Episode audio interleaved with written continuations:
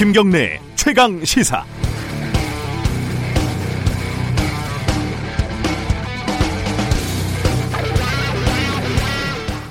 어차피 밥그릇 싸움 아니냐? 아이들을 볼모로 잡지 마라. 아, 학교 비정규직 노동자의 파업이 오늘 시작됐습니다. 100만 번쯤 본 것 같은 파업 혐오 논리가 또 언론에 등장하고 있습니다. 먼저 밥그릇. 구급 공무원의 임금의 6, 70%를 받는 걸 한 80% 수준으로 맞춰달라는 게 핵심 요구 사항 중 하나입니다. 이게 무리한 요구인지는 뭐 판단할 영역이겠지요. 하지만 밥그릇 싸움이라고 욕을 하는 것은 온당치 않습니다. 파업은 원래 밥그릇 싸움입니다. 당신의 밥그릇이 중요한 것처럼 그들의 밥그릇도 중요합니다. 그 신성한 밥그릇 때문에 폭염에 땀으로 샤워를 하면서 물을 끓이고 밥을 짓는 겁니다. 그렇게 확보한 밥그릇으로 집에 가서 아이들을 먹이고 학교를 보냅니다. 두 번째, 아이들을 볼모로 잡지 말라. 아, 파업은 헌법이 규정한 정당한 권리입니다. 파업은 일을 멈추는 것이고 당연히 불편을 유발합니다. 파업이 최후의 수단이어야 하겠지만 이 불편을 해소하는 것은 그리고 책임져야 하는 것은 교육을 담당하고 있는 당국과 학교가 협력해서 그 대안을 마련해야 하는 것 이것 또한 당연한 일입니다. 노조 활동을 다룬 웹툰 어, 송곳에는 서 있는 자리가 다르면 풍경이 달라진다 이런 대사가 나옵니다. 입장이 달라지면 생각도 역시 달라진다는 말인데요. 혹시 많은 사람들이 자신이 서 있는 곳이 저 비정규직 파업 노동자들과 많이 다르다고 착각하고 있는 건 아닐까요? 기껏해야 10cm, 1m 높은 곳에 서 있는 것 뿐인데 말이죠. 7월 3일 수요일 김경래 최강시사 시작합니다.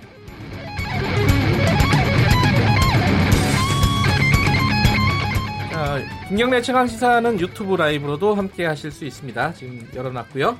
문자 참여 기다리고 있습니다. 샵 9730으로 보내주시면은 저희들이 공유하겠습니다. 짧은 문자 50원, 긴 문자 100원 들어갑니다.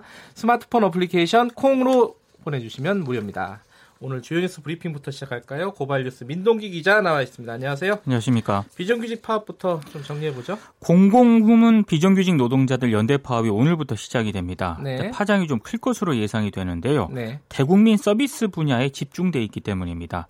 학교 비정규직 노동자가 파업의 주축이긴 합니다만 각 지자체 소속 환경미화원, 뭐 행정사무원, 사회복지사, 보건소 간호사, 시설관리, 민원업무 노동자들도 파업에 동참할 예정입니다. 네. 그래서 뭐 일부 지역 같은 경우에는 쓰레기가 제때 수거되지 않거나 거리 청소가 이루어지지 않는 등 쓰레기 대란이 일어날 가능성도 있습니다. 네. 이 밖에도 뭐 문체부 등 중앙행정기관의 산하기관, 대학의 비정규직 노동자들도 파업에 돌입할 예정입니다. 민주노총이 지난 4월 파업을 예고를 하면서 비정규직 처우 개선을 위한 노정교섭 구조 마련을 요구를 했는데요. 공공부문 비정규직 사용자인 정부가 교섭에 직접 나서라 뭐 이런 입장이었습니다. 네. 하지만 정부는 민주노총이 사회적 대화에 참여하고 있지 않는 만큼 별도의 교섭 틀을 마련하는 것에는 난색을 표하고 있는 상황입니다. 어, 지금 일본이 우리한테 이제 수출 규제를 들이댔죠. 네. 예, 그 부분에 대한 뭐 기사들이 많이 나오고 있습니다. 아베 신조 일본 총리가 한국 수출 규제 강화와 관련해서 세계무역기구 규칙에 맞다고 주장을 했습니다. WTO요? 그렇습니다. 네. 어제 요미우리 신문과 인터뷰를 가졌는데요. 일본은 모든 조치가 WTO 규칙과 정합적이지 않으면 안 된다고 생각한다. 자유무역과는 관계없다라고 주장을 했는데 너무 그 경제 보복 조치를 편하게 해놓고서는 국제 룰에 어긋나지 않는다고 강변을 하고 있습니다. 지금 네. 궤변이다 이런 비판도 제기가 되고 있는데요. 일본 내부에서도 좀 비판적인 의견이 많습니다. 뭐 니혼 게이자이 신문을 비롯해서 마이니치 신문은 한국뿐만 아니라 일본 기업도 피해를 볼 수 있다라고 보도를 했고요. 네. 요미우리는 일본의 자유무역의 위선을 드러냈다고 비판한 영국의 파이낸셜 타임스 기사를 소개를 했습니다. 그리고 아사히 신문도 일본 기업에서 우려의 목소리가 나온다라는 기사를 또 게재를 했습니다. 네, 일본 언론들도 비판을 하고 있다. 그 아베의 어떤 그 수출 규제 정책에 그렇습니다. 대해서요. 예. 어, 관련된 얘기는 3부에서 일본 전문가, 일본 경제 전문가 연결해서 좀 자세히 짚어보겠습니다. 다음 소식 전해주시죠. 문재인 대통령이 김정은 위원장과 트럼프 미국 대통령 간의 판문점 회동에 대해서 북미 간에도 문서상의 서명은 아니지만 사실상 적대 관계의 종식 그리고 새로운 평화 시대의 본격적인 시작을 선언했다고 말할 수 있을 것이다. 이렇게 얘기를 했습니다. 그러니까 두 정상의 판문점 회동을 북미 평화 시대의 시작 선언으로 규정을 했는데요.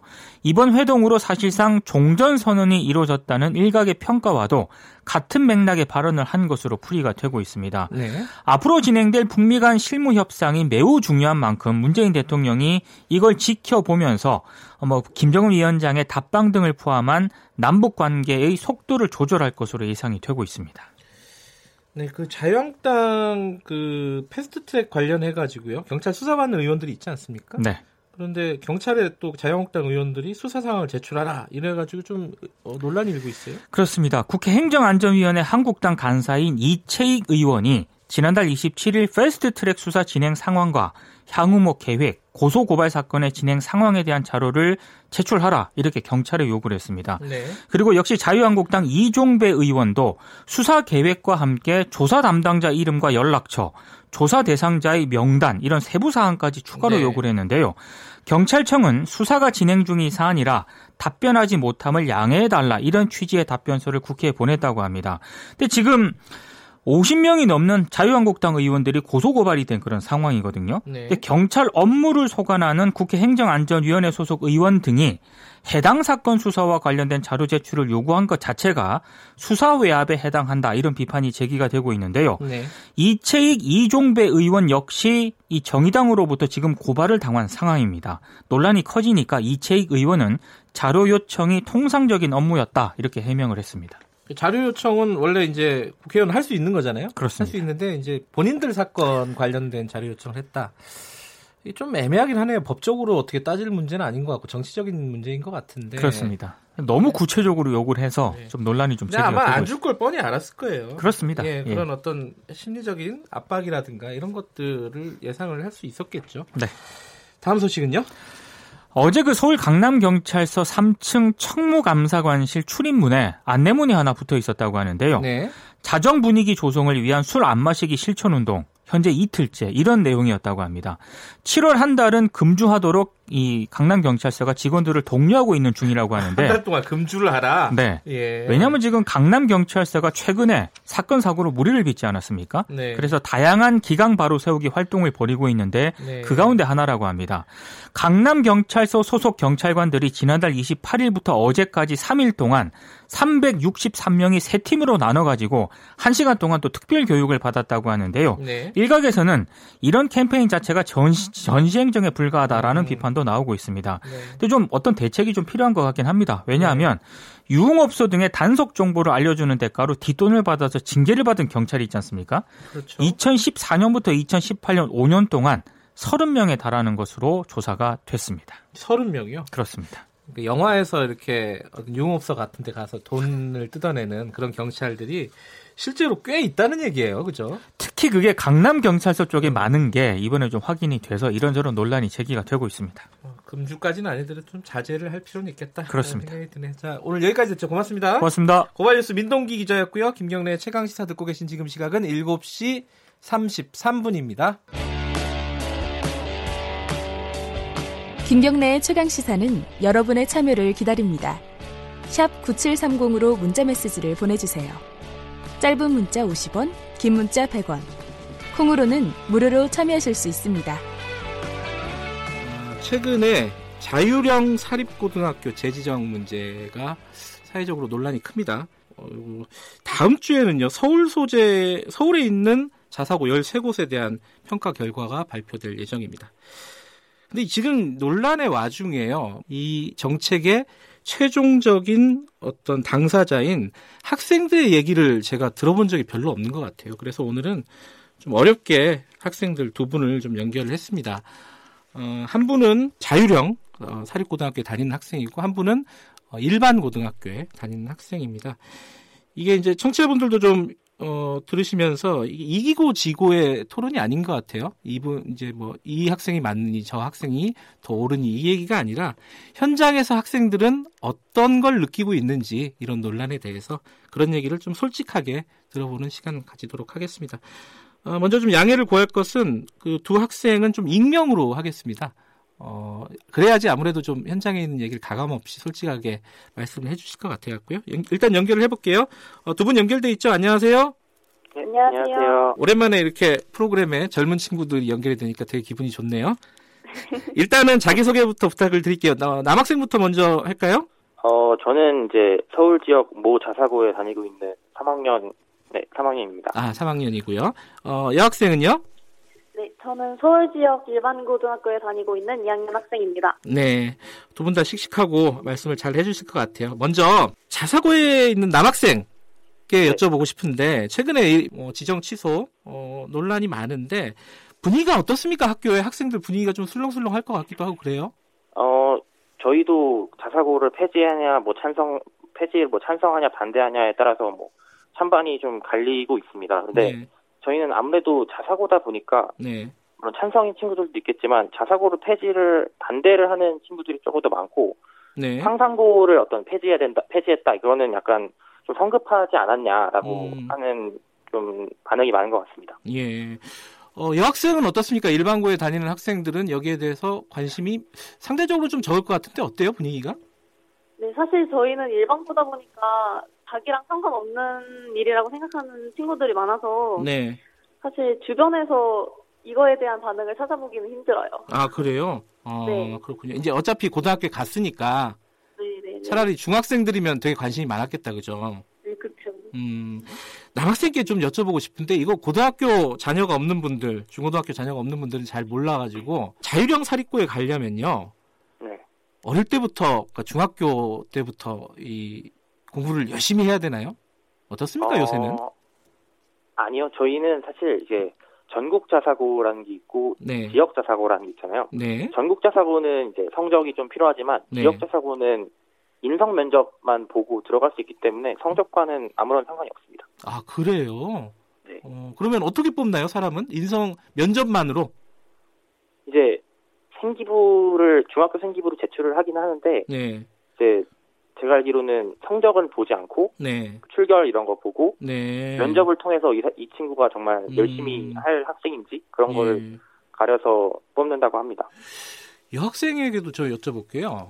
네. 중학교 때 네. 자사고에 가려는 학생들이 많았습니까? 어때요 요새는? 어, 사실 저 때는 많진 않았는데 저 같은 경우에는 네. 가겠다는 생각을 가지고 있었어요. 왜냐하면 그때는 네. 고등학교에 대한 지식이 전무한 상태라서 네. 주변에서 이제 제가 학교에서 어느 정도 성적이 나오니까 네. 아너 자사고나 특목고에 지원해봐라라고 하셔가지고 음. 저도 그곳에 가면 저의 역량을 좀 더 키울 수 있지 않을까라는 생각에 네. 자사고에 지원해볼까라는 생각을 해봤었는데 네. 네, 저 같은 경우에는 중학교 이제 학년이 올라가면서 굳이 자사고라는 곳에 가지 않아도 나의 역량을 내가 잘 발휘할 수 있겠다라는 음. 생각이 많이 들어서 네. 일반고에 진학하게 됐어요. 그 자사고가 있기 때문에 이 네. 중학교 입시가 굉장히 과열된다. 이런 부분에 대해서는 두 학생 다 어떻게 생각하시는지 좀 여쭤보고 싶네요. 먼저 남학생께 좀 여쭤볼게요. 어, 저는 그러니까 뭐 모든 중학교에 가보지 않아서 모르겠지만 네. 저희 중학교에서는 사실 자유형 사립고를 가야겠다 해서 뭐 특별히 뭐 공부를 열심히 한다든지 뭐 그런 거는 좀 없었던 것 같습니다. 아 그래요? 생각보다 그냥 한 번 넣어볼까 식으로 넣고 음. 붙는 친구들이 생각보다 굉장히 많고. 그래요. 그래서 자유형 사립고 자체가 막, 막 사교육을 주장한다라고 말하기에는 약간은 조금 네. 음, 어폐가 있지 않나 약간 그런 생각이 드는데 이제 전국 단위 자사고는 또 다르다고 생각합니다. 아 전국 단위 자사고는 여학생 같은 경우는 어떻게 생각하십니까? 어, 저희 학교 같은 경우에도 그렇게 많은 학생들이 자사고에 지원하고 싶다라는 의사를 표명하지 않았어요. 네. 자기가 어느 정도 성적이 된다, 어느 정도 음. 자신이 있다 싶은 친구들만 아, 한번 넣어볼까 하는 음. 식으로 넣고 떨어지면 그냥 자기가 원하던 일반고에 음. 지원하는 그런 방식으로. 그렇군요. 네, 자, 네. 갔어요. 고등학교를 갔는데 남학생 같은 경우에는 어, 자사고에 갔을 때 기대했던 부분이 있지 않겠습니까? 어떤 교육이 있을 것이다. 그런 기대에 충족을 하든가요? 어떻습니까? 어, 생각했던 거와는 좀 달랐어요. 근데 네. 그 자사고의 어떤 뭐 비교과 활동이라든지 그런 음. 여러 가지 다양한 활동들이 있잖아요. 네. 저는 전반적으로 만족을 하고는 있습니다. 아하. 비교과 활동이라면 예컨대 간단하게 어떤 거죠? 그러니까 교과 수업, 그러니까 수업 시간 이외에 네. 하는 여러 가지 활동을 말하는 건데, 예. 뭐 독서 토론회라든지 음흠. 아니면 뭐 자율 탐구 대회를 해가지고 음. 뭐 소논문 같은 걸 쓴다든지 네. 아니면 어떤 강사분을 초청해서 뭐 강의를 음. 수업을 듣는다든지 뭐 그런 것들이 이제 가끔 있습니다. 네. 여학생은요. 이 네. 자사고라는 게 있고 뭐 특목고라는 게 있고 고등학교 그렇잖아요. 네네네. 네, 네. 일반고 다니는 학생들이 이게 뭐 학교가 너무 고등학교가 서열화돼 있다 이런 음. 부분에 대해서 좀 뭐랄까요 그 학생들 반응이나 입장은 좀 어떻습니까? 제가 생각했을 때는 네. 그 서열이라는 단어를 사용하는 거는 네. 좀 아니라고 생각해요. 왜냐하면은 네. 사실 저희들끼리는 학교에 순위를 매기는 것 자체를 안 하는 것 같아요. 저희 음, 같은 경우에는 실제로 학생들은 예. 네네네. 어, 밖에서 예. 어른들이 순위를 매기는 거군요. 네, 약간 어른들의 생각을 일반화하는 것 같다. 약간 그런 생각도 들어요. 예, 진짜 본론으로 들어가서 이런 걸 좀 여쭤봐야 될 것 같습니다. 지금 상상고 같은 경우에 어, 지정 처리가 된 이유 중에 하나가 이 너무 입시 교육만 중요시 하더라 이 자사고를 만들어 놓고 그래서 결국은 학생들의 대부분이 뭐 의대를 가더라 뭐 이런 부작용이 있기 때문에 차라리 아니 차라리가 아니라 없는 게 없어도 된다 자사고가 이런 논리거든요.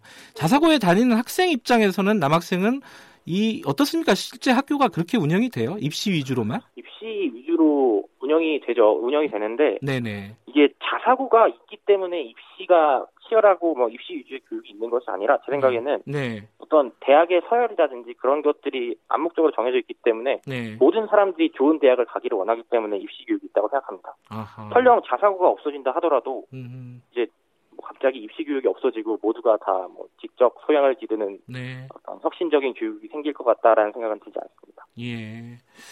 여학생 같은 경우는요. 네. 그런 요새 이제 교육 문제 얘기하면 그런 선입견들이 좀 있습니다. 밖에서는 네. 일반고에 다니는 그 반 있지 않습니까? 교실 분위기가 네. 몇 명만 어, 이렇게 음. 수업 듣고 나머지는 다 자더라. 어, 음. 어, 교수, 교실이 황폐화됐다. 뭐 이런 네. 얘기들이 좀 있어요. 실제는 네. 어때요? 뭐 학교마다 좀 다르겠지만은. 네, 학교마다 다르겠지만 네. 아주 틀린 말은 아닌 것 같아요. 그래요?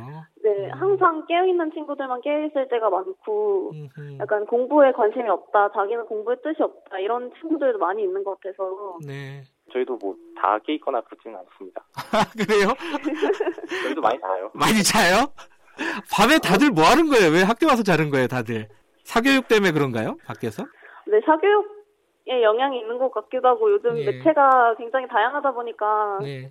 그 매체를 많이 접하다 보면 시간이 많이 지나 있기도 하고 저 같은 경우에는요. 그래요. 네. 남학생 여기 대해서 뭐 할 말씀 더 있으신 것 같은데. 어, 예. 제 생각에는 이제 시간이 지나면서 이제 학교 내신 성적이 차이가 나잖아요. 네. 그래서 나는 수시로 대학을 갈 수 있다라고 생각을 하면은 대체적으로 열심히 듣는데 네. 수시로 대학 갈 거 아니면은 그냥 뭐 학교에서 자고 뭐 집에 가서 뭐 독서실 가서 뭐 인강이나 듣지 이런 생각을 하면은 잘 안 듣는 것 같습니다. 자사고도 그래요? 어, 네. 아, 그렇군요. 이건 뭐 밖에서 보기에는 참 선입견이 있기 때문에 그럴 것이다라고 생각하지 현실은 잘 모르니까 오늘 들어보니까 좀 새로운 얘기가 많네요. 자, 그러면요. 어, 지금 자유형 사립고 어, 자사고를 폐지하는 게 지금 정부의 전체적인 정책 방향입니다. 그리고 실제로 일부가 지금 취소가 되고 있어요. 지정 취소가. 이 부분에 대한 찬반을 좀 여쭤보고 싶어요. 그 여학생부터 한번 들어볼까요? 일반고 다니는 여학생. 예. 저는 사실 반대하는 입장인데요. 뭐를 반대하는 거죠? 그 폐지를 반대하는 입장. 폐지를 반대한다. 네네. 네. 왜냐하면 저희 제 제가 생각하기에는 네. 이 문제점이 학교에 있는 게 아니라 입시 제도에 있는 거라고 생각을 해요. 아하. 그래서 이 입시 제도가 바뀌지 않는 한 비슷한 형태의 교육기관들이나 학교가 생겨날 거라는 생각이 들었어요. 그래요. 아하. 네. 남학생은 어떻습니까? 자사고에 다니는 사람 입장에서는? 저도 지금 자, 자사고를 폐지를 하는 건 좀 성급하다라는 생각이 듭니다. 음흠. 왜냐하면 이제 자사고가 없어진다고 해서 네. 그 그냥 일반 고등학교에서의 어떤 뭐 교육 수준이라든지 아니면은 네. 그 그쪽에서 뭐 대학을 가고 안 가고는 뭐 지역 차이도 있을 것이고 네. 뭐 강남 8학부는 유리하고 아니면 좀 불리하고 뭐 그런 것도 있잖아요 사실. 네. 그렇기 때문에 만약에 자사고를 폐지를 한다면은 일반고 사이에서의 지역 격차나 그리고 일반고의 전반적인 그 수업 수준을 좀 올린 후에야 폐지의 논의가 좀 이루어져야 된다라고 생각합니다. 어, 그, 그 말씀은, 어, 일단 자사고가 폐지가 되면은, 어, 어떤 교육의 질이 좀 하향 평준화 될 우려가 있다. 이런 네, 그러니까 우려가 우려를 말씀하시는 거죠? 네, 그러니까 음. 제 생각에는 그러니까 뭐 일반고라고 뭐 다뭐 뭐 수준이 낮고 뭐 그런 건 아니겠지만 네. 어쨌든 평균적으로 자사고에 대한 자사고가 좀 더 나은 수업을 할 것이다 그런 게 음. 있잖아요. 음. 네네. 그래서 어 너무 똑같은 교육을 받는 것도 음흠. 좋지만 어느 정도의 그 차별화된 예. 그러니까 자기가 더 원한다면은 좀 더 수업을 들 수 있는 그리고 음. 네. 자사고라고 해서 일반 전형만 있는 게 아니기 때문에 가정 형편에 따른 공정성을 좀 줄여가는 방안으로 좀 나아갔으면 음. 좋겠다는 생각이 음. 듭니다. 여학생 같은 경우는 그 하향 평준화에 대한 우려 이 부분은 어떻게 생각하시나요? 네, 저는 사실 일반 고등학교의 수준이 그러니까 낮다고 평가되는 게 약간 편견인 것 같아요. 네. 제가 생각하기에는 그 교육의 질이 네. 저희가 지금 선생님께서 정보를 주시면 저희가 받아들이고 이해하는 방식으로 네. 수업이 진행이 되잖아요. 네. 그러다 보니까 이게 교육의 질은 선생님이나 학교에 문제가 있다기보다는 네. 학생 자신이 받아들이는 입장에서 어떻게 받아들이느냐가 더 중요하다고 생각을 해요. 음흠. 그래서 그 학교에 어떤 학생들이 어, 얼마나 더 적극적인 학생들이 모이느냐에 따라서 음, 네. 그 교육의 질이 달라질 수 있고 네. 또 혹여 학생들이 원하는 교육이 있으면 학교에다가 말씀을 드리면 네. 학교에서 안 해주시는 것도 아니고 약간 예. 이런 생각이 있어서 하향 평준화 된다는 건 조금 그 음. 의견에는 이해가 음. 있습니다. 예. 자, 이 뭐 거의 마지막 질문인데요. 어, 이 입시 제도가 해마다 그리고 뭐 기회가 있을 때마다 정권이 바뀌면 계속 변합니다. 학생들 두 분들이 이제 중학교, 고등학교 쭉 다니면서 느꼈던 이것만은 좀 입시 제도에서 좀 바뀌었으면 좋겠다 혹은 이런 걸 좀 도입했으면 좋겠다. 혹시 어렵지만은 그런 의견이 있으신가요? 저는 이제 제도에 있어서 공정성과 그 어떤 효율성이 모두 고려돼 고려돼야 한다고 생각을 하고요. 그래서 예. 그리고 저는 입시 제도를 한번 정하면은 그걸 좀 오래 끌고 왔으면 좋겠어요. 왜냐면은 음, 네. 입시 제도를 이렇게 자주 바꿀수록 오히려 이제 학원을 못 다니는 친구나 좀 이렇게 어려운 환경에 있는 친구들이 더 불리해진다고 생각하거든요. 왜냐면은 네. 학원에 다닐 수 있는 친구들은 네. 학원은 그 입시에 대한 데이터가 많기 때문에 아하. 그게 자주 정책이 바뀌더라도 네. 바로 대처를 할 수 있어요. 아하. 근데 그렇지 못한 학생들은 사실 어 갑자기 바뀌었네 그리고 어 이게 뭐지 하다가 그냥 시간만 흘러가 버린 거거든요 그래서 예. 한번 정책을 정했으면은 이걸 좀 진득하게 좀 끌고 가는 게 좀 필요하다고 생각합니다. 어 거의 뭐 교육부 장관 수준의 말씀을 해주셨습니다. 자이 학생은 어떻습니까? 저도 3학년분 말씀에 굉장히 동의하는 게 네. 저희 때부터 굉장히 바뀐 게 많거든요. 네. 그 자율학기제니 뭐 교과 과정이 바뀌니 막 뭐니 해가지고 네. 굉장히 혼란스럽거든요. 저희도 입시 제도를 입시를 하는 입장에서 네. 한 가지 제도를 딱 정했으면 그걸 한 5년이든 10년이든 끌고 가서 네. 그 방향성을 보고 좀더 깊은 논의를 통해서 음, 네. 바꿨으면 좋겠어요 제도를. 자 시험 기간이죠 지금 요즘. 네, 네. 시험 시작했어요. 여학생 어떻습니까? 저 내일 시험이 시작합니다. 남학생은요? 저도 저도 내일이어가지고 지금. 아 그렇구나. 어 이렇게 바쁜데 연결해 주신 거군요. 네네네. 예, 어쨌든 감사드리고요. 청취자분들도 유념하셔야 될 게 전체적인 일반고, 전체적인 자사고의 얘기는 아니라는 점은 좀 염두에 두시고 들으셨으면 좋았을 것, 좋을 것 같은데 그래도 현장에 있는 얘기를 들으니까 굉장히 이해가 잘 될 것 같습니다. 지금 상황이 어떤지. 두 분 바쁘신데 연결해 주셔서 고마워요. 네, 감사합니다. 네. 자율형 사립고 그리고 일반고에 다니는 두 학생을 연결해 봤습니다.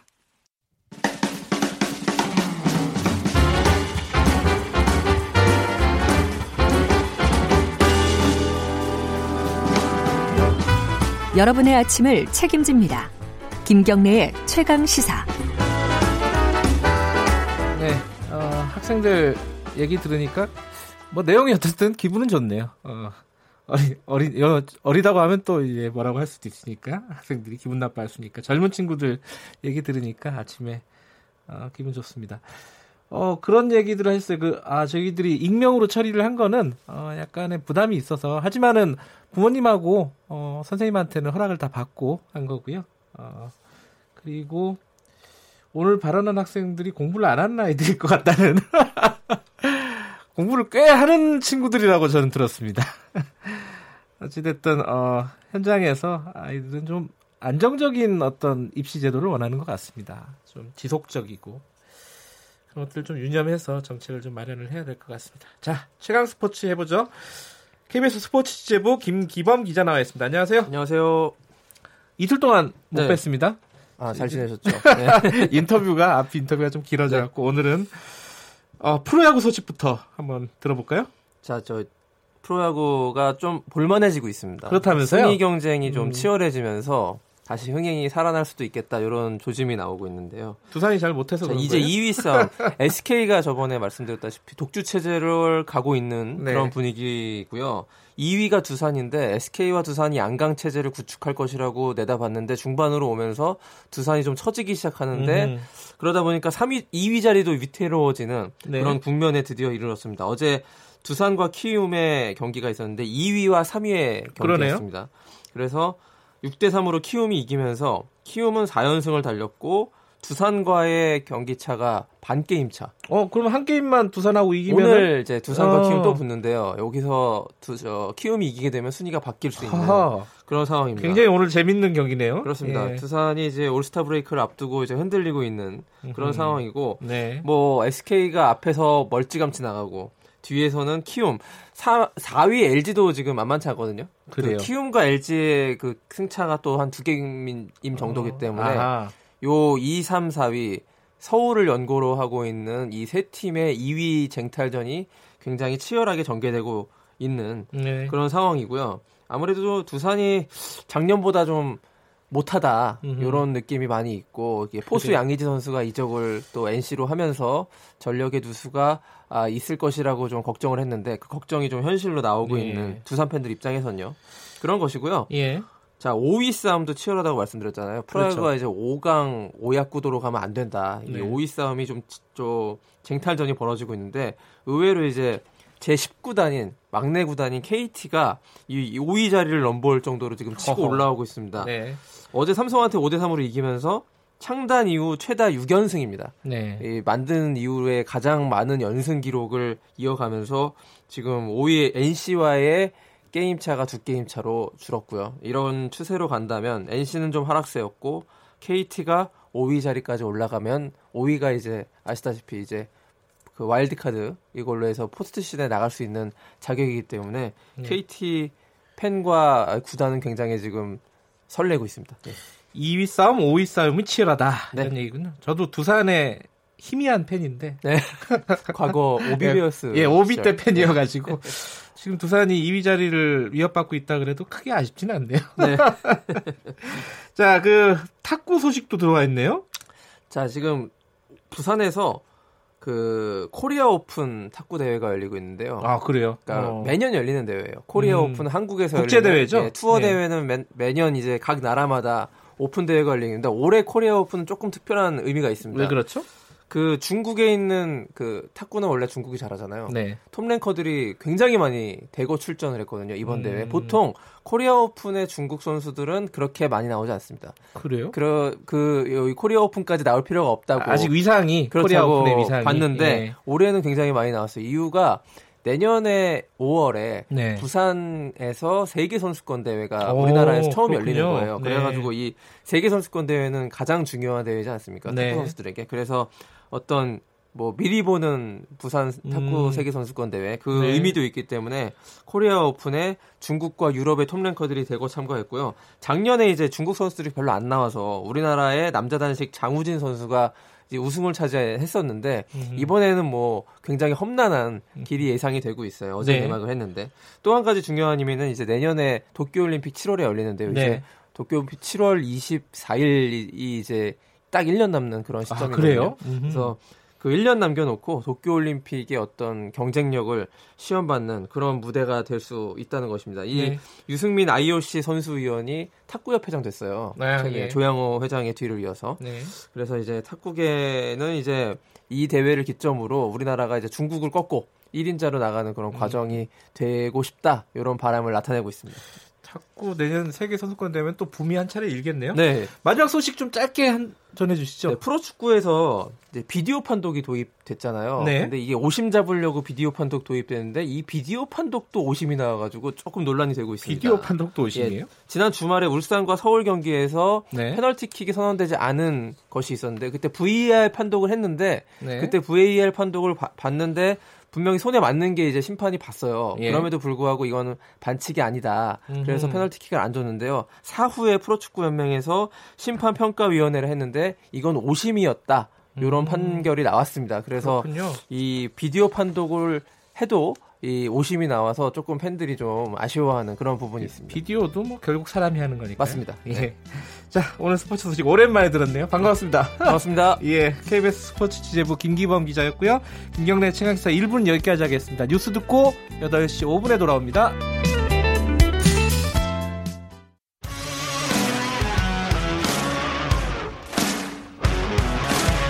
뉴스타파 기자 김경래 최강 시사.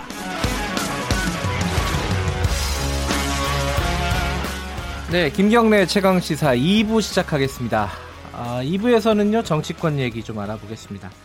지금 국회 정개특위 위원장직 뭐 이것 때문에 시끄럽습니다.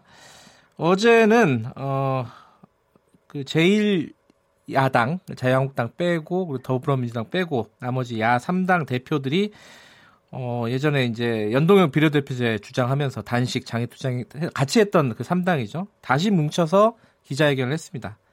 요지는 이렇습니다. 국회 정개특위 위원장직 한국당에 주면 안 된다. 차라리 차라리 민주당이 맡아서 지금은 심상정 정의당 의원이 맡고 있죠.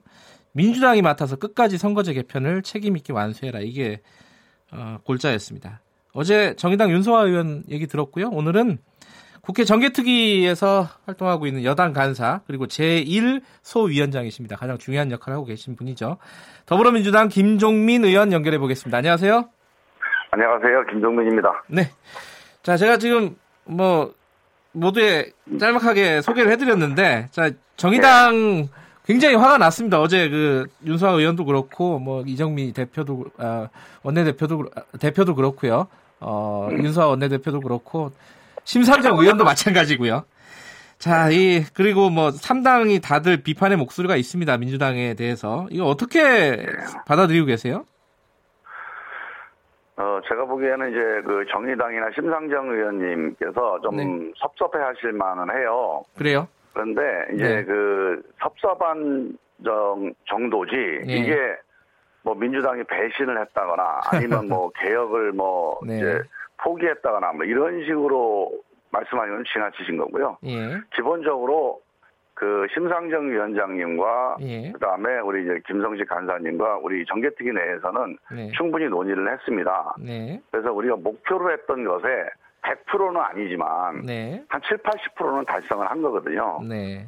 그래서 이제 마지막에 이제 그 심상정 위원장님이 위원장을 계속 하는 문제가 네. 이제 관철이 안 된 건데 네. 그 문제에 대해서는 이제 좀 섭섭하시긴 하겠지만 좀 이해를 해주실 필요가 있겠다. 그 전체적으로 이 패스트트랙의 개혁 동력이 흔들리는 이런 상황은 아니다 이렇게 말씀을 음. 드릴 수 있습니다. 뭐 일단 뭐 섭섭하다 섭섭할 수는 있다고 말씀하시는 게 이제 사전에 협의 절차가 그렇게 매끄럽지는 않았다 적어도 뭐 그거는 좀 네. 서로 간에 인정이 되는 것 같아요. 아니요 매끄럽지 않은 문제는 아니고요. 아 그래요? 제가 예. 이제 그 문제는 이제 예, 제가 좀 설명을 드릴게요. 예. 그 어, 원내대표들 간에 협의를 하시지는 않은 것 같아요. 네. 그러니까 우리 윤수아 대표님이나 네. 우리 저 유성엽 대표님. 네. 그 이전에는 원내대표들 간에 이제 협의를 해서 테스트를 올린 거 아닙니까? 네. 근데 원내대표들 간의 협의는 충분히 뭐 하시지는 않은 것 같은데 네. 이 정개특위 문제가 핵심이었기 때문에 정개특위 내에서는 논의를 했습니다 음, 계속. 네. 그래서 이제 어떤 논의가 있었냐면 기본적으로 한국당이 요구하는 거는 정개특위를 재구성하자는 주장이었어요. 아 완전히 그러니까 재구성이요? 재, 그렇죠. 음, 네. 재구성하게 되면 어떤 일이 벌어지냐면 네. 뭐 위원장 교체는 말할 것도 없고 네. 그리고 어, 위원들을 이제 위원 정수까지도 바꾸게 되거든요. 네. 근데 이제 재구성을 협상을 하다 보면 한국당이 무리한 주장을 해서 사실상은 재구성이 안 되는 쪽으로 결론이 날 가능성이 높았던 아하, 거죠. 네. 그래서 우리는 적어도 재구성은 안 된다. 음. 현재 있는 위원회의 기한이 연장되는 쪽으로 마무리가 돼야 된다. 네. 만약에 그게 안 되면 우리는 정개특위에서 표결을 하겠다. 네. 6월 말까지. 예. 이게 이제 마지막까지 한국당에 전달이 되면서 한국당이 이제 압박을 느껴서 사실은 음. 기한 연장에 동의를 하게 된 건데요. 네. 마지막에 이제 기한 연장을 하면서 네. 위원장 문제를 어떻게 할 거냐는 상의가 있었는데 네. 적어도 위원장 문제에 대해서는 신상정 위원장께서 만일 재구성이 된다고 한다면 네. 위원장 문제에 대해서는 자기가 개인적으로 연연하지 않는다. 음흠. 하지만 적어도 한국당과의 합의 사항에 네. 위원장을 명시적으로 교체한다는 문구가 들어가지는 않는 게 좋겠다. 음흠. 그래서 저도 이제 그 동의를 해서 네. 이인영 대표한테 이제 제 건의를 드린 게, 예. 자 기한을 연장하자. 단 위원장 문제에 대해서는 기한 연장 이후에 여야가 추가로 협의하자. 네. 이런 정도로 협상을 해달라. 네. 그렇게 이제 부탁을 했어요. 예. 또 이인영 대표도 그런 내용으로 협상을 끝까지 했는데 네. 당일날 이제 수차례 이제 협상이 이제 번복되고 또 깨질 뻔하다가 다시 또 이제 살아나고 하는 과정을 거치면서 네. 이제 그 애초에 우리 정개특위에서 주문했던 목표만큼은 달성이 안 된 거죠. 음. 왜냐하면 위원장 교체가 명시돼 있잖아요. 예, 예. 교섭단체가 맞는다 그랬으니 예. 심상정 위원장 교체되는 걸 명시가 돼버리는 바람에 네. 그 점은 좀 섭섭할 거라고 저는 생각이 듭니다. 음. 하지만 사전에 네. 이런 상황이 논의가 안 됐던 건 사실이 아니고 네. 그다음에 또 하나는 위원장이 교체된다 하더라도 네. 우리 한, 어, 한국당으로 가면 절대 안 된다. 이게 또 이제 합의 우리 이제 정개특위 내 합의 사항이었기 때문에 네. 한국당으로 안 가도록 최대한 협상을 한 거죠. 그래서 만약에 우리 민주당이 정개특위위원장을 맡게 된다면 네. 전 야삼당에서도 이 문제에 대해서 크게 우려하시거나 아니면 음. 오해하실 필요가 없다 이렇게 생각이 잠깐만요. 그러면은 저 정개특위 위원장은 한국당이 안 가도록 한다라는 게 합의가 된 부분이라고요? 그 이제 우리 정개특위 내에서의 공감대였죠. 공감대 정도? 네, 아니 그러니까 정개특위 내에서 이렇게 어, 원내대표 협상할 때 네. 어, 추진을 하자 또는 제안을 하자 음. 또는 건의를 하자 이렇게 의견을 어. 모았던 거죠. 아, 정개특위 안에서요? 그렇죠. 예. 그 자리에 뭐 자유한국당 간사도 있었나요? 아니죠. 그건 아니죠. 말씀드렸던 심상정 의원, 네. 김성식 의원, 예. 우리 여야 4당 패스트트랙 정당들 간의 합의였어요. 예. 그, 러면뭐 그거는 일종의 그래도 약속이라고 볼 수는 있는 거네요. 그죠? 그렇죠. 그래서 이제 그 음. 그 문제에 대해서 명시적으로 네. 민주당이 정개특위를 맡는다 그랬으면 아마 이제 뭐 이렇게 복잡한 일은 없었을 거예요 아마. 예. 그래서 뭐 심상정 위원장님 계속 안 하신다 하더라도 네. 민주당이 맡는다. 혹은 뭐 우리 바른미래당 김성식 의원이 위원장을 맡는다 이렇게 결정이 났으면 네. 크게 문제가 없었을 텐데 네. 사실은 여야 합의로 네. 누구를 위원장을 맡는다 이렇게 이제 결정할 수는 없어요. 예. 위원장은 정개특위 내에서 호선해서 결정을 해야 되거든요. 예, 예. 그래서 이제 기본적으로 방향만 설정을 해놓은 건데 음. 저는 우리 당에서 네. 이희정 대표도 아마 네. 정개특위 위원장을 민주당이 맡아야 된다 네. 이런 생각을 갖고 계실 거다 이렇게 생각을 해요. 이게 뭐 내일 내일 의총 열리나요 민주당? 예 아마 내일 음. 열다고 그래요. 그럼 예. 내일 이 부분에 대해서 뭐 정개특위로 가느냐 위원장을 민주당이 네. 사개특위로 네. 가느냐는 내일 뭐 윤곽이 나오겠네요, 그죠? 예 내일 거기서 결정이 될 것 같습니다. 그런데 어쨌든 김정민 의원 생각은 어 정개특위를 맞는 게 지금 상황에서는 바람직하다라고 보시는 거고요. 예, 저는 뭐 당연히 그렇게 말씀을 드렸고요. 네. 어, 일단은 제가 뭐 알고 있는 우리 당 의원님들의 판단은 네. 뭐 그런 판단들이 많으신데 네. 이제 이인영 대표의 고민은 뭐냐면 네. 사개특위 위원님들도 있고 또 우리 당 의원님 중에 사개특위를 맡아야 된다 말씀하시는 의원들이 있어요. 네. 또 지지자분들 중에서 그런 주장을 하시는 분들 꽤 많습니다. 아하. 그래서 이런 분들까지 네. 함께 마음을 모아서 가야 되니 네. 그냥 정개특위 하겠다 이렇게 단정적으로 말씀하시기가 좀 음흠. 쉽지가 않은 거였죠. 그래서 이제 그런 과정을 거치겠다는 말씀이라고 저는 이해를 하고 있습니다. 그러니까 뭐 사개특위 지금 개혁 법안들도 네. 중요하고 정개특위 선거법도 중요하니까 아, 이게 명시적으로 어디로 갈지를 그렇죠. 지금 미리 얘기하기는 좀 부담스럽다. 네, 그래서 의견을 모으는 과정을 통해서 음. 결론을 내겠다. 네. 뭐 그게 이제 원내대표의 고민이라고 봐야죠. 만약에요, 이건 뭐 가정이지만은 이제 김종민 의원님 생각과는 좀 다르지만은 사개특위로 네. 민주당이 맡게 되고 자유한국당이 정개특위를 맡게 되면은 네. 선거제 개혁안 이거 물 건너가는 거 아니냐 이런 우려들이 있습니다. 이건 어떻게 보십니까?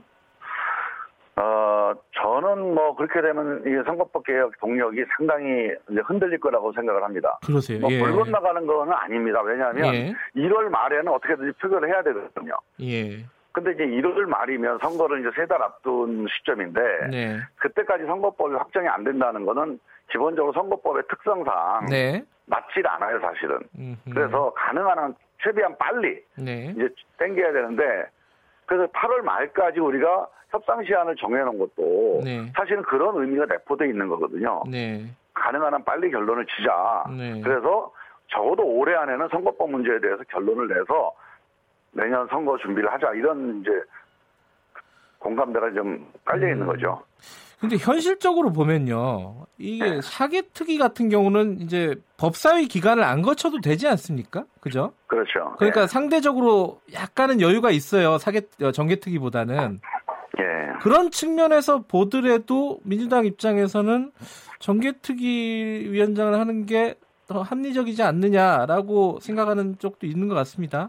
당연히 그게 제일 큰 이유입니다. 네. 그러니까 지금 우리가 패스트트랙이라고 하는 거는 네. 정개특위 법안과 사개특위 법안을 함께 처리하자는 합의를 한 거 아니겠습니까? 네. 그래서 함께 처리할 수 있기 위해서는 네. 정개특위에서의 표결이 좀 빨리 이루어져야 돼요. 네. 그래야 본회의에서 같이 이게 심의하고 의결될 수가 있거든요. 순서는 선거법이 먼저죠, 지금. 그렇죠. 그죠? 이제 뭐 예. 그건 이제 당일날 순, 표결할 때 순서까지 예. 정해놨는데, 네. 하여간 뭐 그 순서를 당일 하던 아니면 좀 나중에 하던 네. 선거법 의결을 먼저 하고, 네. 그 다음에 이제 사법개혁 의결을 하는 게 원래 합의 사항이어서. 네. 그 합의를 지키려면 선거법이 좀 빨리 심의되고 빨리 의결돼야 됩니다. 음흠. 그런 점에서 네. 이제 그 정개특위의 위원장이 한국당으로 가게 되면 네. 뭐 이거를 또 이제 한국당에서 저지할 수 있는 네. 그런 기회가 되니까 그 점을 우려하시는 거죠. 그건 뭐 일리가 있는 우려입니다. 지금 이제 몇 가지 우려들이 있는데 하나는 어, 정개특위의 한국당 소속 의원이 한 명이 늘게 됐습니다. 그죠? 예. 이러면은 어쨌든 정개특위 내부에서 한국당의 발언권이 세질 수밖에 없는 거고요. 이건 당연히. 네. 이렇게 되면은 사실 이제 선거법도 마찬가지지만은 뭐 다른 정치 관련 개혁 법안들이 있지 않습니까? 논의를 네. 해야 될 부분들이 뭐 국민 소환제라든가 네. 여러 가지 것들이 있는데 이런 부분들이 굉장히 네. 힘들어지는 거 아니냐라고 생각하는 네. 쪽이 있는 것 같습니다. 이건 어떻게 보십니까? 그 이제 이인영 대표께서 네. 그런 점을 염두에 두고 협상을 하신 건데 네. 지금 이제 18명이 정원이에요. 정개특위 정원이. 네. 그리고 이제 12명이 여야 4당이고 예. 한국당이 6명입니다. 네. 그러니까 12대 6이죠. 네. 그런데 여기서 한 명 이제 한국당이 늘어나게 되면 12대 7이 됩니다. 네. 그러니까 원래는 한국당이 주장했던 건 18명 중에서 우리 여야 4당 목 한 명을 한국당으로 달라는 거였거든요. 음흠. 그럼 11대 7이 때는 뭐 이런 구도였는데 그렇죠. 네. 이거를 이제 협상에 응하지 않고 계속 버티면서 결국은 이제 한국당 몫으로 한 명을 추가해서 네. 14, 아, 아, 12대 7. 아, 12대 7. 원래 예. 11대 7로 되는 거였는데 네. 12대 7을 유지한 거죠. 그래서 지금도요. 네. 과반수가 10명입니다. 예. 뭐 지금은 이제 과반수로 의결하게 돼 있기 때문에 과반수가 10명이어서 네. 저는 뭐 의결하는 데는 전혀 지장이 없고 네. 아마 이제 걱정하시는 게 회의 때뭐 네. 발언권이 좀 세진다는 말씀인데 네. 저는 10, 어, 10, 지금 12대 8이, 아, 12대 6이었거든요. 12대 6에서 12대 7이 된다 하더라도 저는 뭐 발언권에서 큰 변화가 있, 다 이렇게 생각은 안 합니다. 예. 전개 특위의 큰 흐름은 큰 문제는 없을 거라고 봐요. 예. 혹시요, 이 어제 이제 이정미 대표가 정의당 대표가 이 얘기를 했습니다. 예. 국회에서 기자회견 끝나고 나서 한 것 같은데 어, 민주당이 혹시 선거제 개혁에 대해서 그렇게 지금 뭐랄까요, 어, 은근히 어, 바라지 않는다. 예. 그런 어떤 의심도 든다라는 취지의 얘기를 했단 말이에요. 네. 어떻게 보십니까 이, 이런 부분들? 한, 그 얘기, 이 얘기는 패스트트랙 처음부터 계속 나왔던 얘기예요, 사실은. 제가 이제 그 이정미 대표님 네. 말씀하신 걸 직접 들었는데요. 네네. 네. 그러니까 다른 이제, 이제 보도를 통해서 이제 그, 그 육성으로 들었는데 네. 그 취지는 그 정도까지는 아니고 네. 아, 그 당도 전체는 아니겠지만 일부 그런 의원님들이 있다. 네. 있을 수 있으니 그런 점들이 이제 더 이제 확대되면은 네. 어떻게 되는지 걱정을 하신다 이런 정도 취지의 말씀이에요. 예. 그래서 실제로 이제 그런 우려는 하실 수 있어요. 네. 우리 당 의원들 개인, 개인적으로는 네. 원래 처음부터 이제 선거법을 패스트트랙으로 이제 올리는 거에 대한 반대 의견이 있는 분들이 꽤 있습니다. 네. 지금도 반대하시는 분들이 있죠. 네. 근데 하지만 우리 당 지도부나 특히 또 이제 개혁을 강하게 이제 해야 된다고 주장하는 의원들이 네. 지금 이 패스트트랙까지 온 거 아닙니까? 네.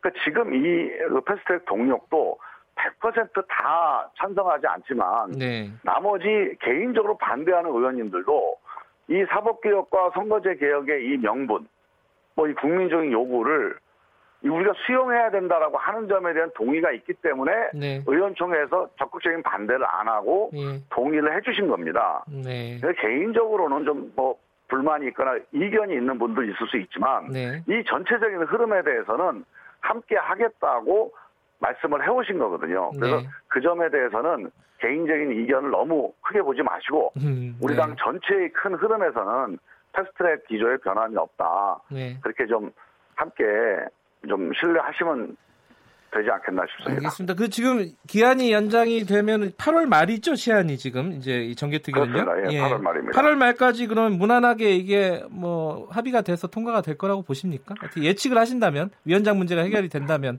예. 무난하지는 않겠죠. 뭐 무난하지는 않을 거고요. 예. 이제는 우리 국회가 정말 시험대에 올라 있다고 보는데 네. 저는 두 가지 목표를 달성해야 되기 때문에 어려움 어려운 예. 겁니다. 예. 일단 합의로 이 문제를 결정을 해야 됩니다. 네. 우리 8월 말까지 한국당을 포함해서 합의 시도를 해야 돼요. 네. 합의 노력을 해야 됩니다. 그리고 어떻게든지 개혁을 해야 됩니다. 네. 합의한다고 해서 개혁이 거꾸로 가는 그런 결정을 하면 안 되죠. 그렇죠. 네. 합의를 해야 되는데 개혁을 해야 된다. 이 두 가지 숙제를 음. 함께 풀어야 되기 때문에 네. 쉽지는 않습니다. 예. 하지만 이건 모든 국민들이 함께 보는 앞에서 여야가 합의한 거고 네. 또 한국당도 그런 압박을 느끼고 있거든요. 네. 그래서 저는 한국당이 결단을 하면 현재 있는 패스트트랙 법안이 아니더라도 네. 개혁적인 법안으로 새로운 법안을 제안을 하든지 아니면 수용을 하든지 결단을 하면 이 문제가 해결될 가능성이 있는데 알겠습니다. 나머지 두 달 동안 한번 최선을 다해서 해봐야죠. 합의가 안 되면 그냥 통과되는 건가요? 어떻게 되는 겁니까 이게 법적으로는? 어, 법적으로 8월 말까지 정개특위에서 네. 의결이 가능합니다. 네. 그러나 우리가 지금 이제 의결하겠다 이런 얘기를 할 필요는 없는 게 네, 알겠습니다. 합의하자고 두 달 연장한 거거든요. 네, 알겠습니다. 네. 예. 어려운 과정이겠지만은 어, 잘 좀 이끌어 주시기 바라겠습니다. 고맙습니다. 예, 예, 감사합니다. 국회 정개특위 소속 더불어민주당 김종민 의원이었습니다.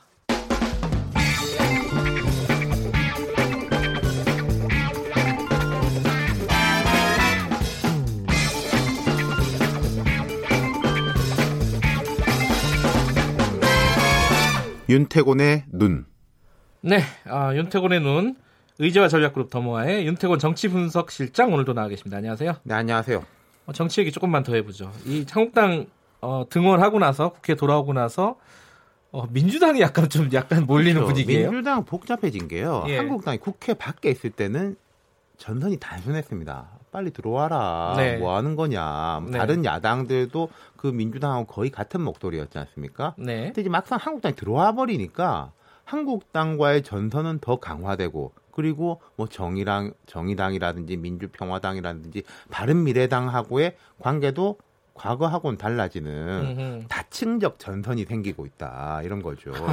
거기다가 또 지금 한국당은 일부 부분에서는 바른 미래당하고 공조를 하는 모습도 있거든요. 공조가 그 북한 어선 문제 맞습니다. 그쪽이죠? 예. 예. 그러니까 지난 1일 그저께 자유한국당하고 바른 미래당이 북한 어선 그 삼척항 입항 사건 진실 규명하자 국정조사 요구서를 공동으로 제출했어요. 제출을 했고 오늘 실제로 뭐 합동조사단 결과 발표가 있을 예정이고요. 그렇죠. 자, 예. 보십시오. 정경도 국방부 장관의 사과가 있었고 문재인 대통령도 철저 조사를 지시했어요. 네. 그래서 이제 국방부가 합동조사단을 꾸려서 조사를 진행해서 오늘 발표를 할 것 같은데 내용이 좀 많이 흘러나오고 있거든요. 그래요? 뭐 가닥이 이렇게 잡혔다는 거 아닙니까? 표현상 오해가 있을 만한 내용이 있었지만은 음흠. 축소나 은폐 의도는 없었다. 그러니까 강론에서는 뭐 잘못된 게 있지만 총론적으로는 큰 문제가 없다. 네. 이대로 발표된다면은 야당들은 그럴 줄 알았다. 이미 뭐 짜놓고 한거 네. 아니냐 이런 식으로 공세를 더 펼치겠죠. 예. 그뭐 관련된 쟁점이 굉장히 많아요, 사실은. 그렇죠. 그러니까 예. 군 당국의 사건 은폐 축소 의혹, 처음에 이제 경계가 뚫렸다라는 부분은 다들 인정하는 부분이니까 거기는 큰 그렇죠. 다툼이 없는 기술적인 것이고. 부분도 있는 예. 거고. 예. 그다음에 이제 그 은폐 축소 의혹, 뭐 북한 선언 조기 송환. 어, 왜 이렇게 빨리 보냈냐? 예, 또 청와대 행정관이 그 국방부 브리핑장 뒤에 있었다. 뭐 예. 이런 이야기들. 예. 야당 요구대로라면은 뭐 군, 국방부, 국정원, 청와대까지 다 조사 범위에 포함될 수 있는 거거든요. 그러니까 국정조사 야당 입장에서는 할만하다 이렇게 생각할 수도 있는데 네. 자 더불어민주당이 받을까요? 이인영 민주당 원내대표가 어제 이렇게 말을 했습니다. 한국당과 바른미래당의 북한 어선 관련 국정조사 요구서 제출은 납득하기 어렵다. 음흠. 해당 사안은 관련 상임이나 대정부 질문을 통해 충분히 논의할 수 있다고 생각한다. 이렇게 네. 선을 그었어요. 자, 근데 이 원내 제1, 2 야당의 공조면은 산술적으로 보면 세 교섭단체 중에 두 교섭단체가 힘을 합친 것이고. 그러네요. 그리고 뭐 민주평화당이나 정의당은 이 부분에서 조금 발을 빼고 있거든요. 뭐 어느 쪽 편도 안 들고 이제 네. 언급 자체를 잘 안 하고 있고. 네.